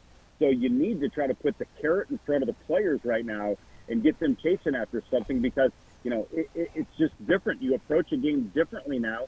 And I have to believe that some of the confidence that Nebraska was playing with in October, it has totally changed because of the way these last two games have played out. You know, Kevin, speaking of confidence, I – I have such a hard time separating sometimes the way fans think, the way players think, the way coaches think, because I think on some level, like there's a kind of a base human nature to to the way everybody processes some of these things. And when I look at the quarterback position, I have to imagine that's one of the things that's eroded some of the conf- confidence in the rest of the team, right? Like it's it would be almost impossible not to. Put yourself in the shoes of Isaac Gifford and Ty Robinson and mm-hmm. Luke Reimer. You know, like, sudden change is always hard because, you know, you're on the sidelines, you're going through, you know, whatever information that your coordinator is giving you and your position coach, and then all of a sudden you got to stop that conversation abruptly and you got to race on the field and reset the mind. They're not just doing that once or twice a game. They're doing it five or six times a game. That's tough. Mm-hmm. Not to mention the fatigue factor. And so as much as we like to praise this defense for, you know, what they're doing schematically and making plays, and the takeaways are kind of here and there, I think one overlooked part of the whole piece with the defense is they're not wearing down. They're playing pretty well late in games when you got to consider they're on the field a lot. And when they go on the field sometimes, it is at a moment's notice. It's not after a kickoff or it's yeah, we just threw a pick. Got to go. You know, that's tough. And so for them to have some mental endurance and physical endurance, you know, that's really impressed me so far this season. Kevin, I kind of want to change gears here um, to Nebraska basketball if we could. Um, you know, you well, for one, you're an A P Top twenty-five voter. You're a Heisman voter, too. I don't know how you got both of those accolades. Um, yeah, I bet you even have a say on who gets season tickets for Husker softball this year and who doesn't.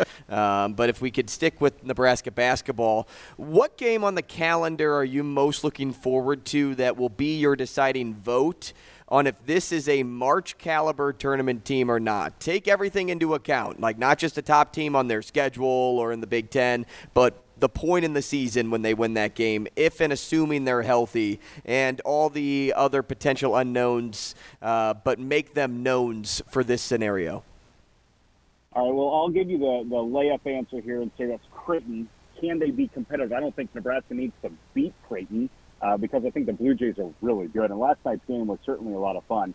Uh, but if you look at Nebraska, I think Creighton is just a nice barometer because you know that the Jays are pretty good.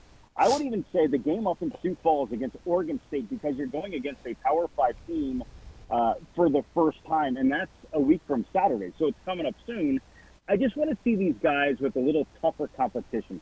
Those are two non-con games I would give you. And then, you know, in December, Nebraska plays a pair of pretty good conference teams. Uh, Michigan State, I know, uh, comes to Lincoln. Uh, I believe that game's the second week of December. I think that'll be a pretty good uh, test for how Nebraska is going to shape up this year. Uh, they're, they're good. I like some of the pieces they have. I think they're going to get better with Jawan Gary in the lineup, and it sounds like that will happen tonight. Um, so with Fred and this staff, they're still figuring out combinations. They're, they're not fully healthy. So I, I would hope that by the time the Creighton game rolls around and by the time that Michigan State game rolls around, you're you're more at one hundred percent, and you can really identify who's going to play well together and who you're going to put on the floor at the same time. Kevin, I know he's only played one game so far for Nebraska basketball this season, um, but do you have any level of concern uh, that maybe Keisei Tominaga isn't able to consistently provide the level of production that this team is going to need from him, considering like last year it was fairly uneven until the last nine or ten games of the season where he really started to emerge? Yeah, I, if you're a fan and you're wondering, you know, Keisei starts the game uh, the other night. He made his first three but missed like the next seven or eight.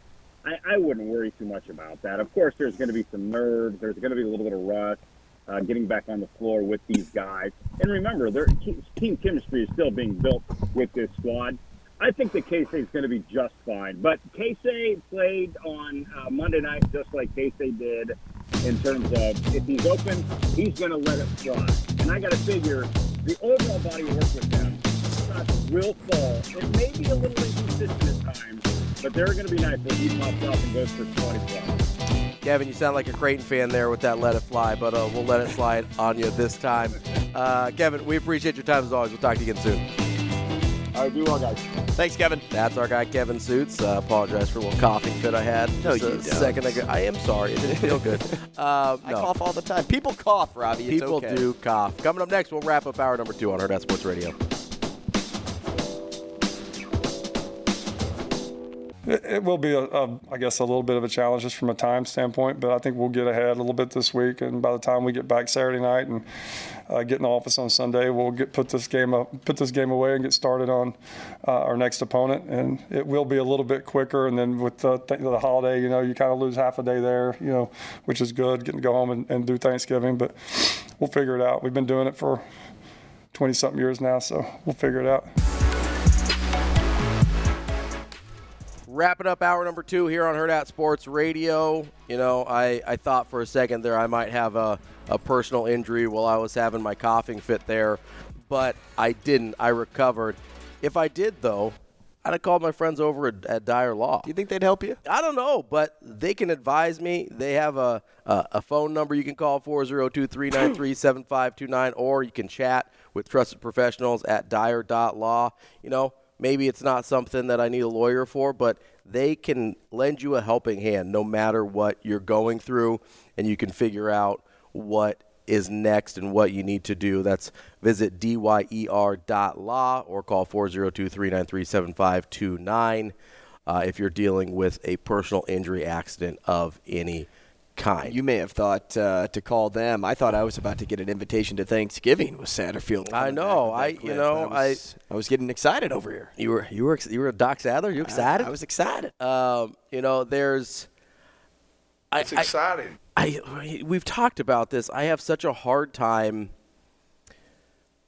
I have such a hard time figuring out how much of this is Satterfield's fault, how much of it is the injuries, how much mm-hmm. of it it's not the offense that he wants to run, how much of it is Chuba Purdy didn't get nearly the reps you would have liked to have seen this week.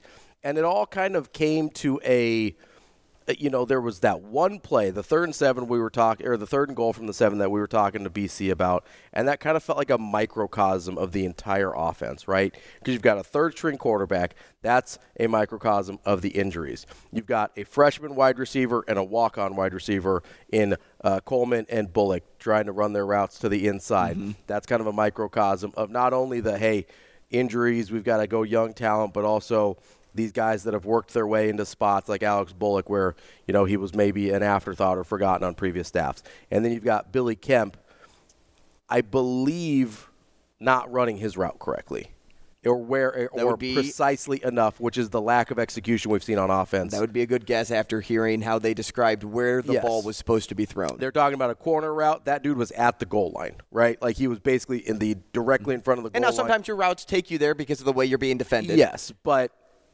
if you're Billy Kemp, you have to find a way to get your, get to the corner rather than kind of cutting that thing off. And so here's what I think happened. We talked about this pretty in depth after the show yesterday, and so I wanted to get into it so you had a chance and I had a chance to kind of walk through the process of what we think ha- think happened there. First of all, I think because of, and you brought this up, because of the lack of reps that Chuba Purdy had gotten and because of the lack of execution from the other quarterbacks, I think he was told, hey, this ball needs to go to Billy Kemp. I don't think it – I think it was a one-read play in terms of, hey, Billy Kemp's going to the corner, you either throw – and kind of the way Rule has talked about it too. It's either an incompletion or it's a touchdown, and then we kick a field goal for the incompletion, right? I believe he was told, hey, this ball needs to go to Billy Kemp. It's either going to be a touchdown or it's going to be a, a, Incomplete a incompletion, and then we're going to score points and take the lead. Mm-hmm. So that's, I think, is the first thing to keep in mind here. Is it's third and goal. You don't need to make it yes. complicated. Just go one way. I, I think it was a one-read route to Billy Kemp. Now, here's where it got in trouble. As we said, Billy Kemp didn't run a corner. He kind of ran just a little out at the goal line, and because Purdy didn't have the reps, because the route wasn't run the way he, he was supposed to, because Purdy was told, hey, this ball, we think, right? This ball needs to go to Billy Kemp. Even when Billy Kemp didn't run the route to the right spot, he still threw it to Billy Kemp. That's where the problem started to arise, right, with the other variables in this play. I mentioned Malachi Coleman. Didn't clear his man out of that area fast enough. He got kind of jammed up at the at the line of scrimmage. He's a freshman, probably doesn't totally know how to, to disengage and get through that as quickly as he needs to to allow that throw. Now, again, if Billy Kemp runs to the corner instead of the goal line, you're probably okay. But with those th- two things combined, you had a problem. And you combine those two things with Purdy not having enough reps, with it being, I believe, a one-read route, and Purdy – not have being having just had the play earlier where he ad-libbed and he wasn't supposed to, he stuck to his guns. He's like, okay, this ball's going to Billy Kemp. Mm-hmm. And all of a sudden you have this cluster con- conglomerate of bad things that just happened that lead to a goal line interception. I think that's what happened. And it kind of goes to show you how complicated some of these things are, but I also think it goes to show you, hey, these quarterbacks now – Purdy, because he hasn't gotten a ton of reps, is a little bit different. But these quarterbacks haven't gotten, obviously, comfortable with the system enough to understand, like, oh, hey, Billy didn't run where he was supposed to. I'm throwing it out of the corner of the end zone anyway and chalk it up to miscommunication and leave it alone, go kick the field goal. Like, that's a veteran move, is to say, hey, I'm not I'm not still throwing it to Billy Kemp when it's not there anymore. You still got freshman wide receivers. If Malachi Coleman's a junior, he probably figures out a way to make sure his guy gets clear of that ball or clear of that, that area before that ball's thrown. There's so many factors here that, yeah, some of them are going to be errors on the player, but I think some of it is what's being taught or what's being allowed in practice. And that, to me, is what needs cleaned up on the offense as much as anything. It's cut and dry to me. Everything is wrong with the offense. And it doesn't just start yeah. with quarterbacks. It doesn't just start with Satterfield. It starts with everybody.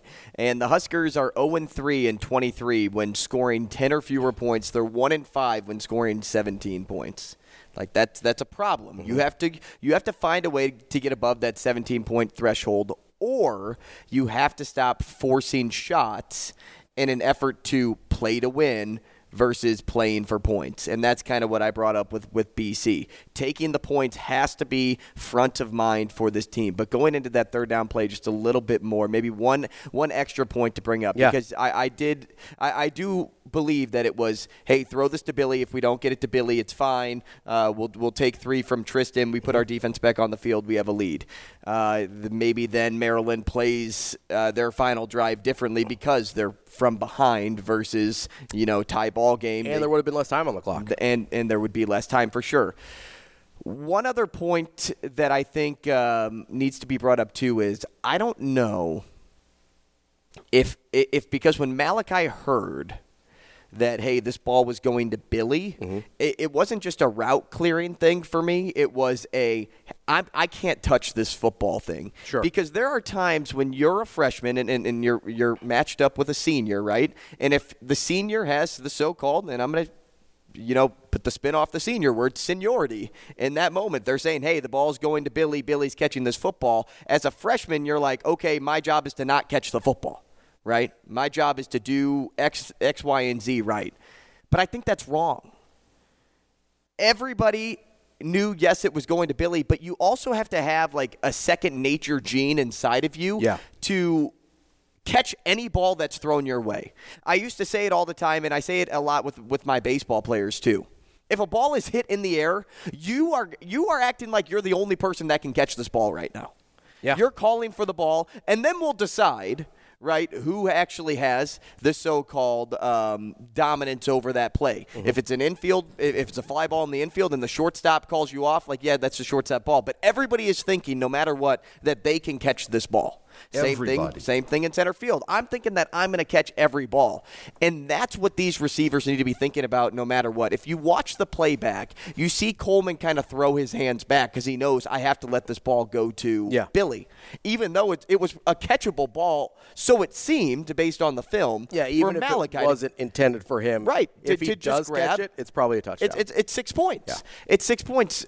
So based on that mistake, you have to be ready to catch the football, right? Even you may not even be the first option, yeah. right? But always you're looking around and you're thinking this football is getting thrown to me. That's what has to be instilled in, in, in brains, and that's why I wondered if everybody across the board knew it was only going to Billy and Billy only. Yeah. And so that's why it was like, oh, I got to just let it go to Billy. Mm-hmm. But that's that can't be that can't be where we rest with this. Right. Everybody at any point in the game has to expect the football. They have to. And if the football's thrown in their general direction, you go and try to catch it. Yeah, you got to make a play. Ball, ball, ball. Even if you dive and you knock it down and you make the mistake, well, guess what? It's an incomplete pass. You take the points anyway. Yeah. Ball, ball, ball, yeah. Ball. It's it's the – so I think, again, it's a combination of I think they were trying to simplify it for a quarterback that didn't have a ton of reps. I think it's a a freshman wide receiver who hasn't been in that position very many times before, if at all. If you know, I'm – Not, don't have every play memorized from this season, but hasn't been in that position very much as a hasn't really been in any position very much as a college uh, wide receiver at this point. Malachi Coleman, and again, you've got both the inexperience from both of those guys and the actual errors on the play as well. It is that's where it it became a instead of a harmless incompletion or a touchdown. That's where it became an interception. And is that on the play calling? I mean, not necessarily, but, you know, I'll go back to this a uh, hundred times over again. A, calling a running play isn't conceding. Nebraska was running the ball really well. I believe they were at pretty close to six yards per carry on the final drive. They were gashing people on that final drive. That's a, that's a very viable option from seven yards out. Or, I'll say this, until the day I die, I will die on this hill. Q B rollout, simplify the field, make it easier to see what's happening because it's right in front of you and there's fewer bodies. Inexperienced quarterbacks need Q B rollout. It helps them be better. This is not rocket science, and we don't see it from Nebraska. It drives me a little bit crazy. Uh, coming up next, we're going to talk to our friend Avery Howard from Hurrdat Sports as we wrap up the last hour of the show on Hurrdat Sports Radio. You're listening to Hurrdat Sports Radio. Uh, tough setbacks. I mean, we just say those are chances we get to play. I mean, when when when that ball's kicked off, you got sixty minutes to go play, right? So so they work all year and they work all all week. They take all these reps during the week. They get hit and all this stuff, you know, lift all these weights. They got fifty, sixty, seventy plays in the game that they're going to get a chance to play, right? Of those fifty, sixty, seventy plays, we rotate guys. So you're talking about thirty-five to forty, thirty-five to forty chances you get to go out there and lay it on the line. So we played, the defense plays their best ball when they get a chance to go play, you know. And and the cool thing is when you watch them run out of there, when those things happen, it's just like just like we said, hey, we get to go play. You know what I mean? And that's that's the neat thing about it. That's the attitude we're talking about. It's like it does not matter. You know what I mean? It does not matter. We just we get a chance to go play ball. Let's go play ball. Let's go play ball indeed. Coach White, let's keep playing ball at Nebraska, though. You don't need to worry about any of those California. Yeah, don't, don't go anywhere else. Any please. Of those California jobs are opening up. I wouldn't worry about those. Uh, we're back for hour number three here on Hurrdat Sports Radio. Ravi Lulla here, Andrew Rogers, Avery Howard joining us as well.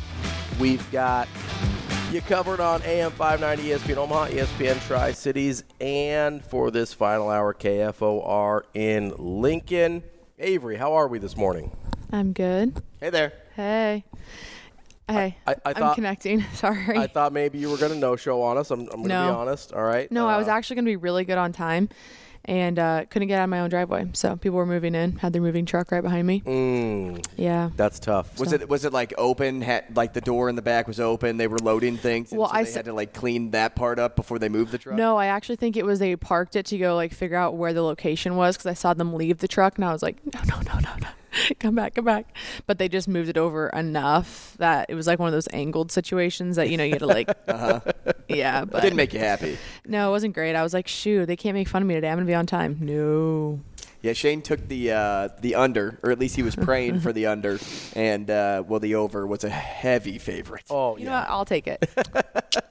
You know what's funny is I'm usually, like, I, I'm always on time because, like, I have, like, the – Are you on time, like, Lambo on time, fifteen minutes early, or are you on time, on time? I usually like to be, like, ahead of schedule on time. Like, I think it's, like, the college athlete P T S D I have a little bit. Mm. Um, but – yeah, this is the one thing that I don't know you guys get yeah, me. We, we obviously uh, aren't that important. Yeah, I guess that's we, what we're hearing. We didn't get uh, high on the priority list here. I see how it is. Uh, no, it's it's all good. Um, you know, we've been talking about the obviously the quarterback situation a lot, about Satterfield and the offense and and all this stuff. I, I'm curious, you know, because I've asked everybody this week basically. Um, If you had to say today, who do you think ends up being your starting quarterback on Saturday? I kind of think it'll be Chubba. That's kind of what I think, too. I'm getting a lot of Sims, and yeah. I don't know how well, I feel about it. Well, we're getting it. Sims because Sims is labeled healthy. Yes. That's why Sims' name is number one in most people's minds. Yeah. But uh, based on the, the burst of energy Chubba brought on that yeah. last drive, it's it's easier for people to lean Chubba. Because we all know what we get out of Jeff Sims. But there's an positive. unknown yeah. about Chubba that's a little more exciting than the known of Jeff Sims. Yeah, I think for me it's just – it's a morale thing more than anything. I don't know – I mean, Avery, I don't know if you've been in this position, and I'm not going to ask you to throw any of your teammates under the bus here. But, you know, I don't know if you've been in a position where when a certain – person, player, teammate, whatever comes on the field, whether you're a fan, coach, player, whatever, and you say, yeah, I don't feel good about this situation because you there's a history of them either making mistakes or kind of leaving ha- teammates hanging out to dry by not covering their assignments or whatever. I think we've all been there at some point or mm-hmm. another, and I can't help but think that's got to be creeping into Nebraska's mindset a little bit with Jeff Sims, no matter how much they like the guy as a person. I mean, I think he's at seventy plays and ten turnovers on the season. So at a certain, is that good? That's not good. That's oh. actually really bad. Oh. Um, so at a certain point, you kind of have to be like, hey, um, we know you're going to turn it over. We don't necessarily want you out here. Like, I, I Does that make any sense? No, it, it does. does. Make sense. I honestly, I genuinely feel bad for the guy. Like, I feel really bad for him just because you come in this year and you have high hopes. The Minnesota game was a flash of good, you know, on despite the turnover situation, but it was like, okay, there were some promising pieces there. And then you have the Colorado situation where it's maybe one of the bigger games he's been thrown into in a long time. Like, I know Georgia Tech has a lot of big games week after week, but this is a game that's like a long-standing rivalry between Nebraska and Colorado. There was so much hype around it. When's the last time Colorado's been this hyped up going into a season? And then he kind of gets hurt, nicked up. And then not only are you battling the, I'm trying to get healthy, but I also kind of know this hometown kid is probably going to take my spot here and be a fan favorite after winning two games at home when he hadn't had two games to get under his belt to win at home. And then every single time he comes in, it's thrown into a crap situation. He's already probably mentally trying to figure out what the last time it was when he stepped on a live football field in a situation. I don't know, just watching him after the second turnover last weekend, he just went over to the medical tent, kind of hit himself behind the corner. I watched him get on a knee, take a few deep breaths. I don't know if he was talking to someone or something, but he had a few moments of conversation by himself, and I watched him. The fans booed him at one point pretty quickly, and uh, as he went, they jogged off the field. And I just can't imagine like what that's like to be in a new environment. They, you know, everyone loves the hometown kid. Heinrich's made his fair share of the same amount of mistakes that Jeff's made, but they're going to cheer their heads off for him when he gets called in the starting lineup, right? And so I understand why people aren't Jeff Sims like fans. I, but I, then, you know, he shook it off. I tr- I watched him go like try to get his teammates a little rally. Hey, that's on me. I'm sorry. Like, let's whatever. Um, I just think the situation's tough, and it's mm-hmm. your first year here. So, I mean, yeah, unfortunately, the feelings are probably pretty negative towards Jeff right now. But I, I do genuinely have a really soft spot in my heart yeah. for him, so, and just wishing the situation would have started a little bit different. Some of that stuff I I completely mm-hmm. agree with. Some other things, though, just to base off of points, like we'll we'll, we'll start with the cheering thing with Heinrich. Uh, I think the I, cheering I think, is over for Heinrich. Well, I I, right. I I don't know if it was ever like, you know, so-called like, oh my gosh, it's Heinrich, like we're going to win this football game. I think it was more like, thank goodness he's the best of the bunch. Right. Right. And so right. they're cheering because it's just like, oh, thank goodness it's him and no, not right. somebody. And, but For it, sure. it's not like, oh my gosh, it's J J McCarthy getting, no. you know, called his name. No, it's yeah. not. Um, so that, that there's a little difference there. The stuff that you bring up, though, with like the mental side that Jeff has had to overcome mm-hmm. is huge. Mm-hmm. And I would completely agree with that. But even early on in, in the season, after the Minnesota game, it wasn't the, oh, my goodness, like we saw some good things from Jeff Sims. It was, gosh, this defense is good. True. And the defense yeah. just got the love right away and, and consistently has mm-hmm. been the biggest piece of it all. But the Colorado game's a good example because of the hype that Deion brought in with it and the rivalry between Nebraska and Colorado, and it's just not going his way. And then Heinrich had some easier games. Discern, I, I, yeah. I think we can all admit mm-hmm. that. He had some easier non-conference games that were better positions to be thrown into than what Jeff Sims right. has had. And part of me wonders if Sims had been healthy. So he goes, has the tough start, uh, gets oh and two uh, with Minnesota and Colorado. And that was my follow-up. Well.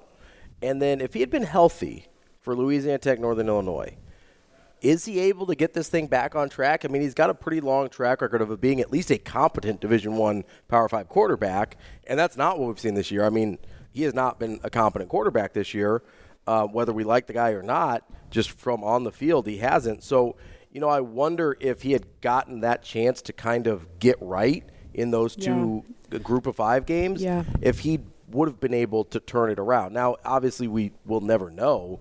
Uh, what we do know is after those two games, Heinrich turned it around the other direction mm-hmm. and kind of turned into a Jeff Sims clone in terms mm-hmm. of the turnovers that he was he was causing there. But it's just a, you know, I, I do feel bad for Jeff Sims on a personal level, mm-hmm. um, but on a, I don't want to say professional level, but I mean, we're, let's be honest, college football at this level is pretty close to a professional sport.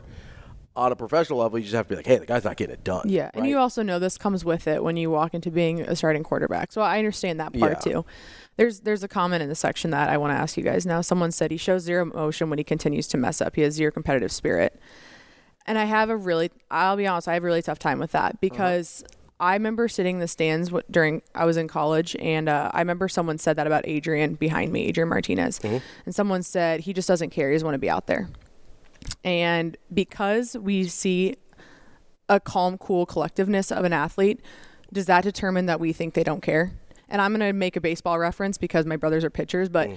they can't show emotion on the mound after they just walked three guys. Yeah, you don't want them to. No, you can't. And you want them to be fired up and to make a response, but they have, you're the leader in that moment. The quarterback's the leader. When they start showing panic and this emo, like there's a, there's a point that you have to stay pretty even keeled. I mean, we watched Talia Tagovailoa outwardly show a lot of emotion mm-hmm. this past weekend, and it was criticized. Yeah, it was, oh no, Maryland might self-implode here. Look at, they're pointing fingers and they're freaking out. So where do you where do you draw the line, and where do you balance that? Because I feel like it's an interesting thing to say that someone doesn't show emotion right. and I therefore th- they don't care. Emotion's the wrong word. Yeah, fear is probably the right mm-hmm. word, because Jeff Sims shows fear when yeah. he's out there, mm-hmm. and I think he is scared to yeah, make hesitant. a mistake. Yeah, and that leads to hesitancy, and that leads to um, you know uh, other things. And you, you can toss any word into the mix, but emotion isn't the right word, because you have to kind of stay blank. Mm-hmm. You don't want to like show too much color on your page. I brought it up during the World Series when Nathan Eovaldi walked three guys and it was the fourth inning and nobody out. He didn't show a lick of emotion, mm-hmm. but he was able to get out of it. It's about how you turn a negative situation into a positive, but I just don't know if Jeff Sims has enough confidence in himself mm-hmm. to do that right now. There, yeah. There's a separation between emotion and fear, yeah. and I think fear is the the yeah. more appropriate word. Yeah, I mean, so it's kind of funny because this is a very results-based conversation, right? Yep. When somebody doesn't show emotion and things aren't going well, yep. then we say, oh, this guy doesn't care, he doesn't have competitive spirit. But then you have Joe Burrow, who maybe the thing that we like most about him is how cool and calm and collected he is. Cool and like, Joe. And literally like sociopath levels of lack of emotion. And we're like, man, isn't it great? Nothing rattles this guy. Mm-hmm. And it's like, it's essential. And listen, I'm not even saying Jeff Sims is doing that, uh, but it, it's essentially the same thing. It's just, hey, when things are going well, it's seen as this huge positive. When things are going poorly, you can either say it as, oh, this guy doesn't care, or he loses his cool and, and loses his emotions. It's like, I, you know, I, I don't really read too much into stuff like that um, because a lot of, I mean, you know, Tim Tebow, super fiery quarterback. Not exactly the guy you want running your N F L franchise. Great in college, sure, and it worked for that team, but you know, there's a lot of things on that team that I don't want going on for Nebraska in terms of some of the people on that roster, right? So it, it's, I think, a very murky place to be because I think it's so circumstantial uh, based on, on what's happening mm-hmm. and what the results end up being. So I, I don't really love getting into that part of it. Um, I, I do. So I, I heard a rumor this week, just, just sticking on the quarterbacks, that rumor has it. Uh, you know, I love a rumor. Uh, coaching rumors, transfer rumors, they're my favorite. Uh, but You're I heard just a, a gossip guy. I well, you know, in, in sports at least. Um, the uh, the I heard a rumor this week that Chubba was supposed to get surgery on that groin in season, maybe as soon as this week, and that has been postponed. Um, it's a reasonably good source where I heard this from. I wouldn't say it's locks like one hundred percent locked, but I feel pretty decent about it, enough to say it on the air. Um, and now that he's not having that, it leads me to believe yeah. that, A, two things are, are either true. They want him to play, or Harburg's injury is bad enough that they think they're going to need him at some That's point as I'm the primary too, backup. That's what I'm thinking, too, because then if Jeff goes and Heinrich's out, now you're down to what, one guy? You're down to Longvall or Jack Wojci, basically, at that point, if if Chubba has the surgery. Right. So either, in my mind, that means either Harburg's injuries probably, I don't want to, I mean, you only have two weeks left. That might be a season ender with a high ankle sprain, right? Mm-hmm. Like that's within the normal time yeah, frame. It's four weeks is. It sounds dramatic minimum. To say season ending, but just where we're at in the season, it could be. Yeah. So it's either, I think, that, and maybe both are true, or they want to see Chubba in there as the starter the next couple games. Like that's, so I think it's a little interesting piece of information. I don't know how much it changes anything, but I, in my mind, I do think, uh, maybe, I don't think we're seeing Harburg again this year. Yeah. Unless they get to a bowl game and it's a deeper sure, bowl game. Sure, yeah, but I mean regular season. Yeah. But still, if you get to a bowl game, do you want somebody that has been, you know, sitting out for the last four or five weeks, or do you want somebody that's at least been getting the reps constantly? And let's, that, that would be the question. And let's say Chubba on. plays well in the last two games. You probably want to give him a month of practice or a couple weeks of practice, whatever their bowl game would land, and say, hey, let's let's see what this guy does. With that would be the first time in his career he would get an extended period of time as the guy getting number one reps. And I don't know that people always appreciate how useful that is in terms of getting a full offseason or getting a full spring or even an extended period of time like the different the end between a regular season and a bowl game to be the guy and get that level of reps, I think is way more crucial in people's development than than maybe we realize. So um, it'll be interesting to see. And you wonder, you know, if they do make a bowl game, do they do they put off the surgery even more? You know, do they put off the... Yeah, at some point you have to think about the athlete over the situation. Yeah. And um, you have to also think about, okay, would you rather have him for a bowl game or would you rather make sure he's one hundred percent healthy for winter conditioning and for the spring game if he's playing and on coming back? Like, you you kind of start to have to weigh those things, but I, I think it's safe to say it's not happening until after Iowa. Well, it's interesting, too. The Elliott Brown situation is what this makes me think of. Um, you know, coach saying, like, no, you're not going to be on the sidelines, you know, helping, you know, Coach McGuire and calling plays and things like that. It's it's going to be you're going to get the surgery. So it's interesting to see kind of like the difference here by if, if going off of what Ravi was saying with his source, if that indeed comes out to be true and he Chubb is a guy that needs surgery, n- knowing that the coaching staff is like okay with Chubb sticking around. I don't want to say that that shows desperation, but it just shows that uh, they're in need of him being there in that room and competitive and possibly starting um, from a week-to-week basis or at least coming in. Like we, we heard Satterfield talk about, hey, we're going to use all three quarterbacks. Is that a recipe for success? Obviously not, but it, it's at least giving you options throughout the game if something were to go wrong because we've seen over weeks and weeks ago turnovers have been an issue. Uh, reading and executing throws have, have been an issue. So if that's not happening and that's not going right, and say Chubba does, you know, go get his surgery, uh, you know, all alluding to that fact, mm-hmm. Well, can you trust Luke Longval to, like, step up and, and be, like, that next big thing or, or somebody else younger in that room to step up and be what you could expect out of Chubba versus Sims if things went wrong? It's a tough situation for the staff to really be in. I also think as a staff, I it might be one of those surgeries that, hey, we were going to go through with it this season, but it, but it also could have happened after this season. I don't think they would do anything where it's like, well, this had happened in season, now we're obviously going to. Yeah, I don't so, think it's you like know what detrimental. I mean? So, yeah, it, yeah, it was one of those maybe a timing situation. It was going to be fine. Maybe Chubba just wasn't going to be necessarily be in the picture this year. Let's just get you on the health track and get you kind of jump-started for whatever next season looks like and – because of circumstances, obviously, I think it's like one of those that, you know, it doesn't have to happen right now. Let's give it two weeks and that's not going to make anything worse kind of situation. But I can't imagine the staff either would, you know, make that personal decision for him. Yeah. Well. well, and, you know, it goes kind of kind of back to what we heard Rule say this week about Elijah Robinson, right? Like there's some coaches that are in it for themselves and there's some coaches that are in it for the players. And, you know, I, I think I fully believe that Coach Rule is – one of the guys that are that's in it for the player. So if I don't think he would ever do anything that was no. actively detrimental to Chubba Purdy. Um, but it's also one of those things that's like, well, okay, if he's not going to play, let's get the surgery done as soon as possible so that he's, he's ready to go, whether he wants to, you know, try and graduate and transfer or be around for spring and, and, and winter conditioning, um, whatever the case is there. But, um, Avery, I, I'm curious how you're starting to feel about this Wisconsin game. Mm-hmm. I know... For me, even just a couple weeks ago, I looked at it as kind of this daunting task and going up to Madison and this team. But Avery likes Madison. Sure loves do. Madison. Loves East Lansing. Loves Madison. Loves all the opposing teams. Um, I. That's great. Thanks, Shane. Can I have that, actually? Um, let me go. Yep. Good.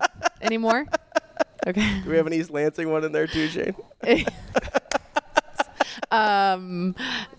Can I get that? Blah, blah, blah, blah, blah. Yeah, yeah. No, no, no. We're done. Ah! Yeah. Um, what was I gonna say? Uh, See, this was me when I was making fun of you guys. The ch- oh, tone. No, I don't think so. The tone uh, of my voice huh? definitely Hello. changed. Oh, that, I, that I love voice. Boulder. No, what I was saying was.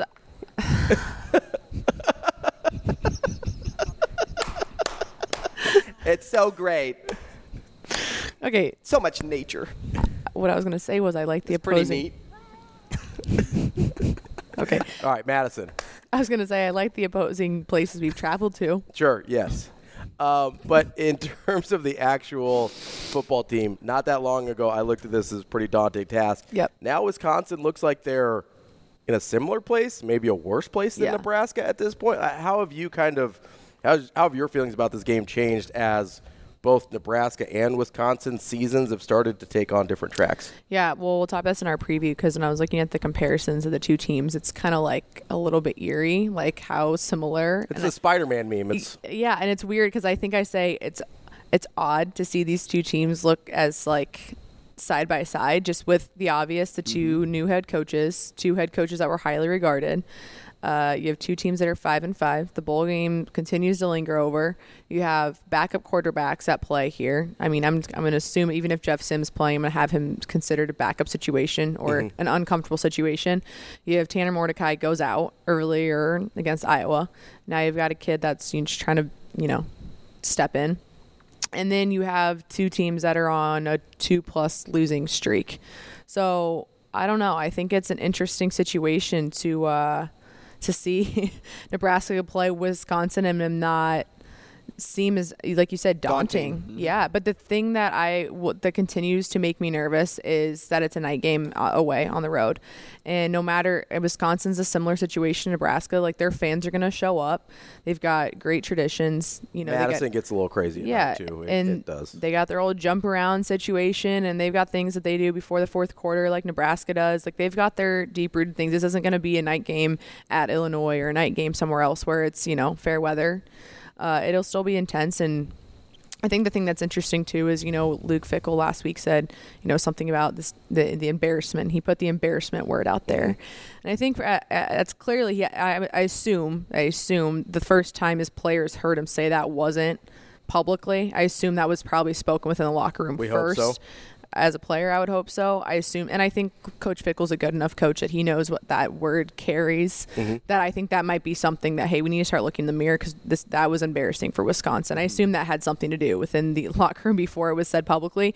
That that's an immediate challenge without challenging, right? Like, these players were like, crap, like, new head coach just said we were embarrassing. Like, you know, that's so they're going to play with some revenge. Nebraska's going to want to play with some revenge. So it's one of those, I've said it for like five weeks now. It's like, who's going to respond? Like, aside from the football, who's going to mentally show up and respond? You know, the other point to that, too, is the players reacting the same way in that embarrassment and speaking the embarrassment. So yeah. It wasn't just like, hey, I heard it from coach. No, right. I feel it, no, too. No, I feel it, too. Like, mm-hmm. And good athletes recognize the fact that this isn't this isn't anything what, what we thought it was mm-hmm. going to be leading up to this week. So revenge is the perfect word to use for that team because they'll have a little extra spark, a little extra yeah. motivation. It, it's, it's a rivalry game. I know we talk about, like, rivalry games. Like, you know, throughout, but like it seems like Nebraska has like four or five different rivals, literally, um, if, if you kind of like date it back. So uh, the worry for me more is it seems like Wisconsin at least has the pieces to be successful. Like, they have a starting quarterback that, that is proven. They have a really good big-named running back who hasn't shown enough yeah. this year, yeah. but has in the past. It's just a matter of if those pieces are enough, if that so-called talent is enough to give you the W. At this point, I'm not sure. Well, let's see if Avery's talent and Guess Who translates to a new game today. Uh-oh. That's coming up next here on Hurrdat Sports Radio. You're listening to Hurrdat Sports Radio.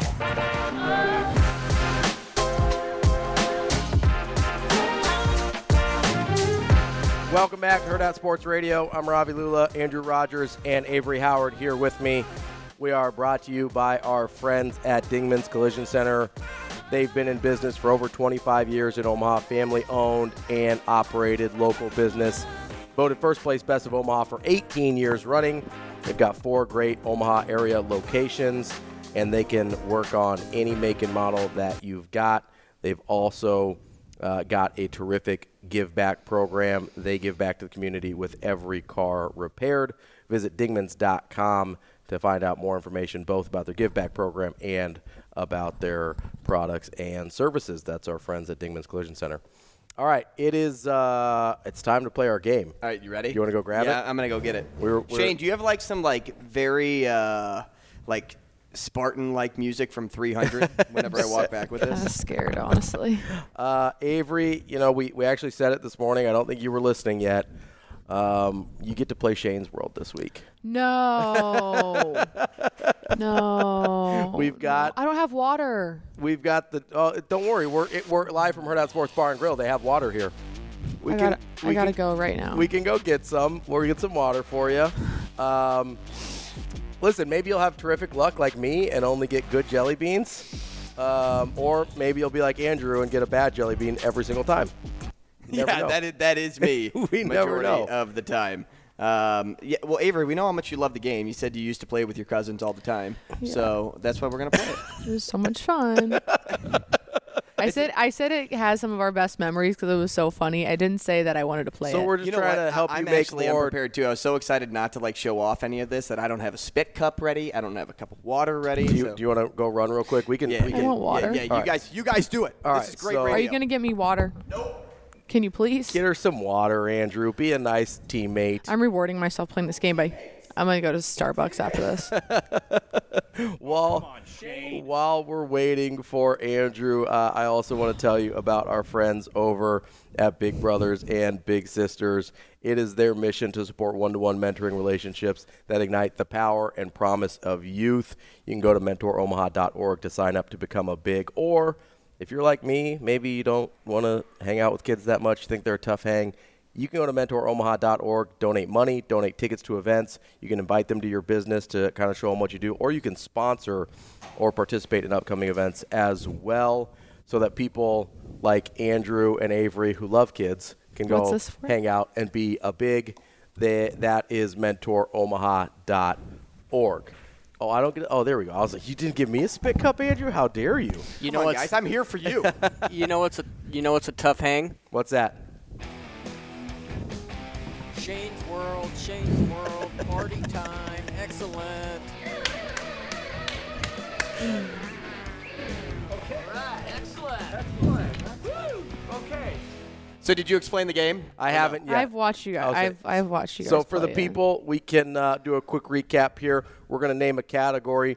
Shane has to name as many uh, things in that category in ten seconds as possible, and we are going to bet on how many of those things he can name.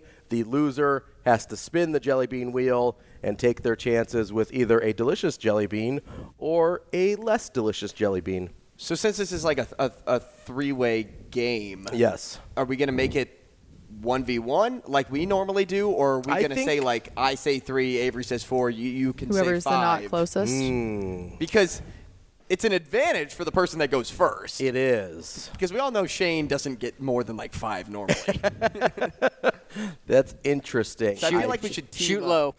Yeah, I feel like it should be like you against me, then the winner against, against Avery? Yeah, or, okay. or the loser against Avery. Like, the loser stays. The okay. winner gets a break. Loser stays. Okay, so. The Andrew, loser, the person that just ate the jelly bean has to has go to again? Go again. Yes. Oh, yeah. We play tough here on uh, Hurrdat Sports Radio. All right, so Andrew and I will go first, so you get a little reprieve to start. Yeah. We'll start here. You look like you've actively got anxiety here, how, Avery. How many think you uh, – hold I on. I just know Shane how long name. these stay in your mouth. Well, that's you have to chew at least three times, and you can spit it out. I'm going to gag on camera. Well, I do that every day or, or at least every week. Okay, what, what's the category again? The top one here. Uh, well, I can't see it. Turn your computer. You know it. Okay, I yeah, showed yeah, you earlier. Yeah. I, listen, that's been like two hours. I can't remember. Come on. Um, all right, I'm ready to go. um, do you want to go first or you want me to? I think he can name three. Oh, he can easily, easily name four. Oh, that's this is not good. Party on, brother. Let's go, Shane. Party on. Come on, baby. I got it pulled up. I was going to pull up a list because I, I, I pulled up right here. I I'm don't good. know if I could name four. All right, I could have named four. I couldn't name five. See, if that's I, that's why like I couldn't go to five. Like yeah, one hundred percent I could do four. Could not have gone to five. Um, Shane, are you ready? Let's do it. In ten seconds, name as many Justice League superheroes as you can. Go. Superman, Batman, Robin, Wonder Woman, Green Lantern, The Flash. That's it. He got five. Oh, Robin Arrow. Isn't a superhero, so I wasn't counting. Holy, you said three? Black Arrow. Oh, uh, that a baby. Holy moly. That boy Shade. So I got eight out of in ten seconds. Uh, I, I, did you get eight? I stopped I after You got I to six and like eight, and I was like, all right. Well, is Robin a superhero? Yes. Or is he's, he a sidekick? He, he's I, part of he the – I mean, he got it. Anyway. He's a got, part of the got, Justice yeah. League, but is he a superhero? He got it He got anyway. more. Anyway. He got more, yeah. yeah. But I'm just curious. Head cushion. Come on, baby. Get a bad one, bad one, bad one. We have birthday cake or dirty dishwasher. That is so – Dirty dishwater. Um, Which one is it? It's like it's the, it's the white one with sprinkles. This guy right here. Yeah, here we go. Yeah, you can, you can touch my jelly bean. Yeah, you're okay. welcome.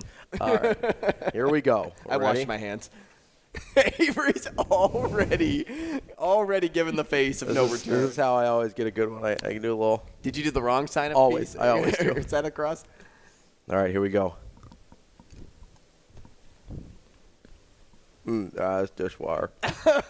What does it taste like? There's like a hint of sweetness to it, but then it goes bad a little bit. It's weird. Like it's, it's almost like you stuck a cake in the dishwater. Oh, like it's a little sweet. How do they, I just want to know, like, how do they make this crap? I don't know, but like what, you guys are do, playing the next round. How, how That's do, what I do know. How do they curate this stuff? I've always wondered. Oh, that wondered. one's lingering a little bit. This one's going to be a fun one. That one might be worse than dead. What is it? Show that to Avery. Can you read that? Oh. Can you read that? So this is what, how don't, many you think Shane can don't guess in ten seconds. Yeah. Yeah. Okay. okay. Mm-hmm. Like, yeah, I, sorry, I could have blown it up. It's okay. I can't read over there. no, how many in, in ten seconds? In ten yeah, seconds, ten how many seconds. can Shane name? Oh, that one's like lingering on the tongue a little bit. That one's worse than dead fish for you? Yeah, for sure. What? Yeah, no, no. Get out of here. Okay. I think I have more anxiety right now than Avery does. I don't know. But to be good, she's like almost visibly shaking. She does, she does not look happy about it. Okay. How many can Shane get of that new prompt in ten seconds? Avery, you go first. Seven. Ooh, go for it.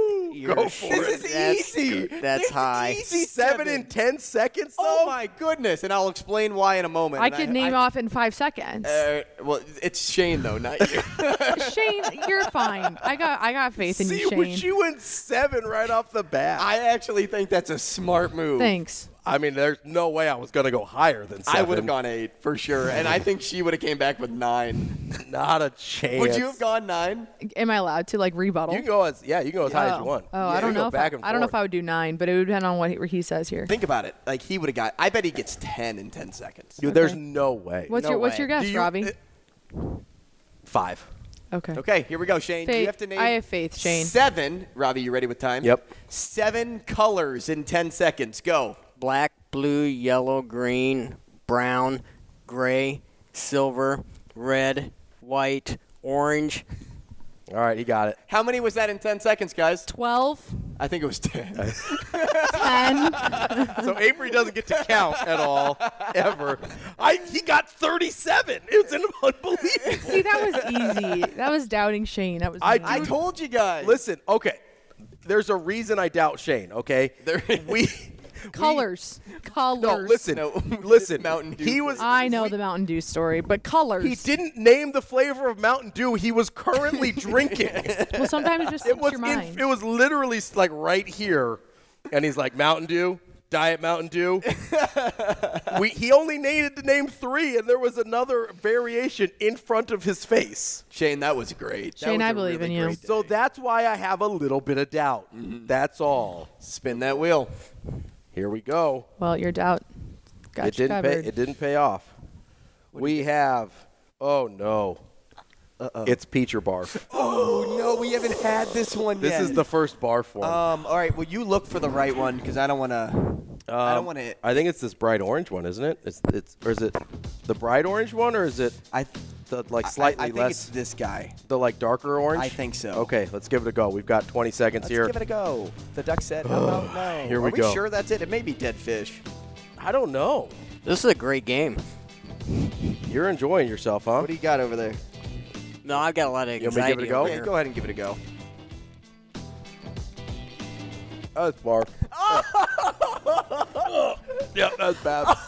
That's really bad. That's really bad. I think Karma came to get me. Oh, my goodness.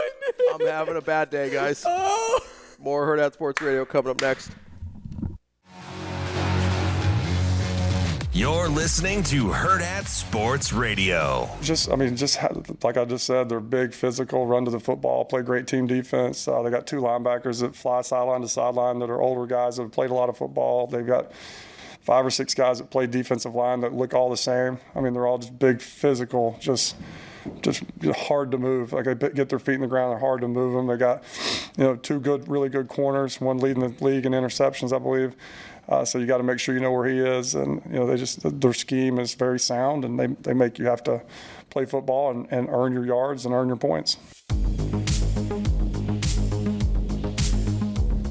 Wrapping up the show here on Hurrdat Sports Radio. Still trying to get the taste of barf jelly bean out of my mouth. Appreciate Avery's mom calling me soft in the YouTube comments. I think she um, told everybody.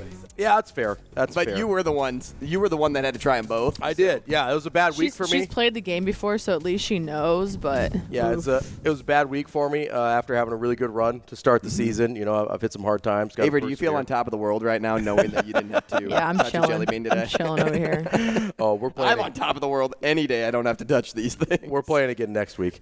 Um, the she's gonna go remote. You can't tell her that. Just kidding. We'll never play again, Avery. Mm-hmm. Um, we wanted to get into uh, some Big Ten West football specifically here uh, with Avery as, you know, we kind of start to wrap up the show here. Uh, I heard this done with N F L games on a podcast that I listened to, and I thought it was an interesting concept, so I wanted to bring it over here with the wild, wild Big Ten West, uh, which is, uh, I'm going to call it interesting. You know, you've got uh, five teams at five and five, all mm-hmm. three and four in conference. And some people would call that a cluster of mediocrity. I call it uh, interesting. We're going to stick with interesting. Oh, is that what you call it? I yes. thought you called it something different off well, the air. Well, off the air, I call things a little bit different than on air. Uh, you can use other words. Um, like fun, super fun Big Ten West football. Like Ricardo Kaká? Great soccer. Played soccer. Great soccer player. Um, those Brazilians, so good. um, he was Brazilian, right? I don't know. I think he was. Avery, do you know? I, I know he played for Real huh? Madrid. Kaká, was he a Brazilian? I don't know. Yeah, maybe. Okay, anyway. We'll say he's Brazilian. Uh, anyway. Well, well, maybe. He is. So yeah, Brazil. Few... He is Brazil. Nailed I saw it, it on a jersey. Brazil. I actually played, yeah, uh, with an S. There were a few games I wanted to get to uh, with – the Big Ten West and or teams involving the Big Ten West at least. And I wanted your guys' opinion whether you thought it was a good win for the team that won or a bad loss for the team mm-hmm. that lost, right? A lot of times we look at these things and be like, oh, that's a great win. But sometimes it's like, oh, they blew that one. I want to start with, I think, the one that Andrew and I differ on the most here, and that is Northwestern and Wisconsin. Andrew, is that a good win for Northwestern or a bad win for Wisconsin? It is a bad loss for Wisconsin. Bad loss, um, yes, bad loss. And the reason it's a bad loss for Wisconsin is even though the program is in disarray right now, mm-hmm. other programs are in disarray too. Uh, let's slot in Nebraska into this conversation. First and Nebraska off, found you? a way to beat Northwestern. They did, yeah. So the fact that Wisconsin couldn't, and not only couldn't, but lost by fourteen mm-hmm. that's a bad loss for Wisconsin. And we're down by twenty-one for most of the game. Now, some would argue the other point of, well, Northwestern's playing good football, so um, or, or Northwestern isn't a good team, so beating Wisconsin's a good win for them. But actually, they are playing good football. There's yeah. a reason they're five and five. So that's why I lean more on Wisconsin's a bad loss, uh, or, or Wisconsin had a bad loss against Northwestern versus the latter. So I think it's a good win for Northwestern because of what you said. This isn't a... You know, like, for instance, and we'll get to this one later, this isn't like a three and seven Purdue team or a two and seven Purdue team going into Minnesota, right? These teams were five and four and four and five going into this game. They were basically even. I understand that Wisconsin had higher expectations, but at this point in the season, this was a fairly even matchup, I thought. And I thought Northwestern came out, did what they needed to do, and took care of business at Wisconsin. And so for me, because Northwestern is having a solid season, it's less about Wisconsin blowing it and losing and more about Northwestern doing what they needed to do on the road to pick up a big win at Wisconsin. Avery, you kind of get the concept of the game? Yeah, I gotcha. I gotcha. Um, you have any thoughts on Northwestern, Wisconsin, or you want to move on? No, I kind of th- I'm going to go with I think it was a good win for Northwestern just because when you look at the team stats, they're pretty equal across the board, but uh, Northwestern found a way to rush on Wisconsin as well. And once again, kind of we mentioned, like Wisconsin hasn't been able to find their rush game when you would think like that's kind of something that they should be leaning into just with having Braylon Allen in your backfield, but who should uh, be so much better. Yeah, and and has had and has had great seasons. Yeah, um, but the reason I say that too is just the the outside um, things that are happening in Northwestern's program, the head coach situation. I think for this team to rally the way they have the the latter portion of the season and um, just go up against a Big Ten, you know, pretty daunting opponent usually, and mm-hmm. to be able to slam the door the way they did and be up for that much of the game. I mean, when you look at just like little stats, like first downs and third down efficiency and penalties, like almost identical, but they didn't fumble the ball. They didn't turn it over where Wisconsin did. So they took advantage of that. So I think it's a good win on Northwestern's part. So, I mean, obviously not the greatest performance ever for Wisconsin, but Northwestern also found a way to manufacture points. It wasn't a seven to three game situation. So this one I think is a little bit uh, interesting because I really don't know where you guys are going to land on this one. Um, and this only involved one Big Ten West team, but Illinois getting that forty-eight to forty-five overtime win against Indiana. Illinois came into the game four and five. Indiana came into the game at three and six, so only a one-game separator there coming in as well. Indiana obviously has struggled, but it's not like Illinois lit the world on fire mm. this year either. Um, I thought this was a good win for Illinois, mostly because where where Illinois is at as a program, I think they're all good wins this year. I don't think they're playing great football. They had a backup quarterback throw for five hundred seven yards in that game, four touchdowns, just one pick. Dear God, I wish any of our quarterbacks could do that over the course of like a month, much less a game. Uh, but I thought this was a great win for Illinois, uh, being able to get themselves within a game of bowl eligibility. I don't, I can't remember the last time they made back-to-back bowls, but I think it was the eighties. It was a very long time ago.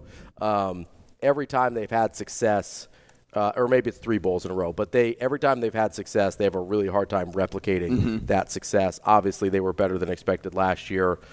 Be interesting to see uh, if they're able to get bowl eligible again this year. But I think this is a good win for Illinois. It's a good win for uh, about all the same reasons, right? I, I remember we had a conversation with one of the Illinois insiders coming into the year, and uh, uh, his Robert, con- I think Robert his, Rosenthal. His concern yeah. was Illinois doesn't put together back-to-back good seasons. When they have a really good football season, they make a bowl game, it doesn't happen the next year. Uh, and, and history, it, for a multitude of examples, um, could show that. So the the reason it's a good win is because it got them to five and five.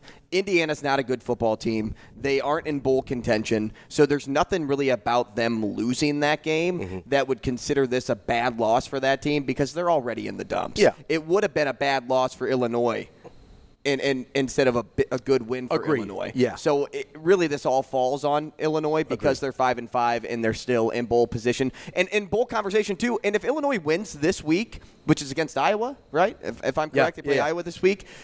And Nebraska finds a way to win, guys, you're looking at the Big Ten West title contender yeah. in that Nebraska, Nebraska Iowa, game. Iowa game. Yeah, whoever wins that game will go to face Michigan or Ohio State. So uh, there's impact for this for this Illinois team to have uh, on the greater scale of what's to come. Yeah, the last time they went, it was ninety, ninety-one, ninety-two is what I think I'm Yeah, saying. When they went yeah. three straight, and they hadn't, they've only gone to two straight once since ninety-two. Yeah. Um, so this is not a team that deals with success very well. So it would legitimately be a pretty big deal for them to get to back-to-back bowl games here in years two and three under Brett Bielema. Um, and Illinois actually still in the hunt for the Big Ten West as well, as everybody except for Purdue is technically. Uh, so this is, you know, they still have stuff they're playing for besides just a bowl game, same way that Nebraska does as well. Uh, last one I think I wanted to get to here. Because I think, correct me if I'm wrong here, everybody here thinks the Nebraska game was a bad loss, not a good win? Uh, correct. Bad loss for Nebraska. Yes, bad loss for Nebraska because of yeah. the situation they were in late in that game. Yes. Yeah, and the five turnovers and just mm-hmm. how it played yep, out. Bad like, loss. Bad loss for Nebraska. Um, the one that I mentioned earlier that I think is interesting is that Purdue and Minnesota game. Purdue was two and seven coming into this game. Minnesota five and four. Uh, Minnesota, theoretically, with a win and a game that was winnable for them, could have kind of taken a step forward in having a chance for that Big Ten West. Um, I thought this was a terrible loss for Minnesota. Yeah.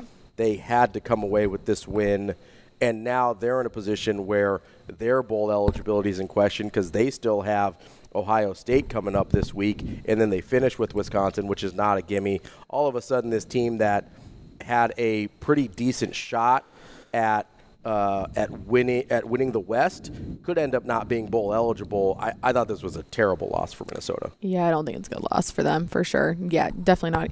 Which, which it's still it makes me wonder. This does a different point, but makes me wonder what would happen if Minnesota was on the schedule like week four. Yeah, if they played Nebraska later in the season. That's, that's actually the biggest critique that Nebraska has gotten over the course of the years because oh. they play a top Big Ten West opponent early in the year, like to start the year, versus going with maybe a smaller non-con team to kind of build up on your season. Yeah. Well, and I think that was a, I think that was a Big Ten edict that set yeah, that one down. I know. Just when you see like these kind of games, it's like, ah. Uh. Yeah, you see it on the schedule, and and you're. But on the other hand, would much rather play Wisconsin now than I would have. No, agree. Earlier in the season, How many- and frankly, I'm I would have rather to play Maryland when we did. Yeah. In oh, earlier early. in the year, yeah. and it still didn't work out. Agree. So. Like, there's what, like four, five, and five Big Ten teams five. right now? Yeah. Five. There's, well, in the Big Ten West alone, there's five. Five. It's pretty crazy. I think this is a good win for it's Purdue. It's a wild, though. wild west. You think so? Over a bad loss for Minnesota. I think even though they're not in bowl contention this year, a win like this for Ryan Walters in his first year just shows where the program is going and can go. Hudson Card had a really good performance. Devin Mockabee played really well in this mm-hmm. game. The one I want to focus on more is Card because he'll return. Mm-hmm. Yeah. He'll be the quarterback there next year. And if they can kind of like build off of this yep. down the stretch of this season into next, that's why I consider this actually a bigger win for Purdue versus a bad loss for Minnesota. That's all we have for today on Wednesday on Hurrdat Sports Radio. We will be back tomorrow. Avery, Thanks, Avery. Lucky you didn't have to have any jelly beans today. Sure am.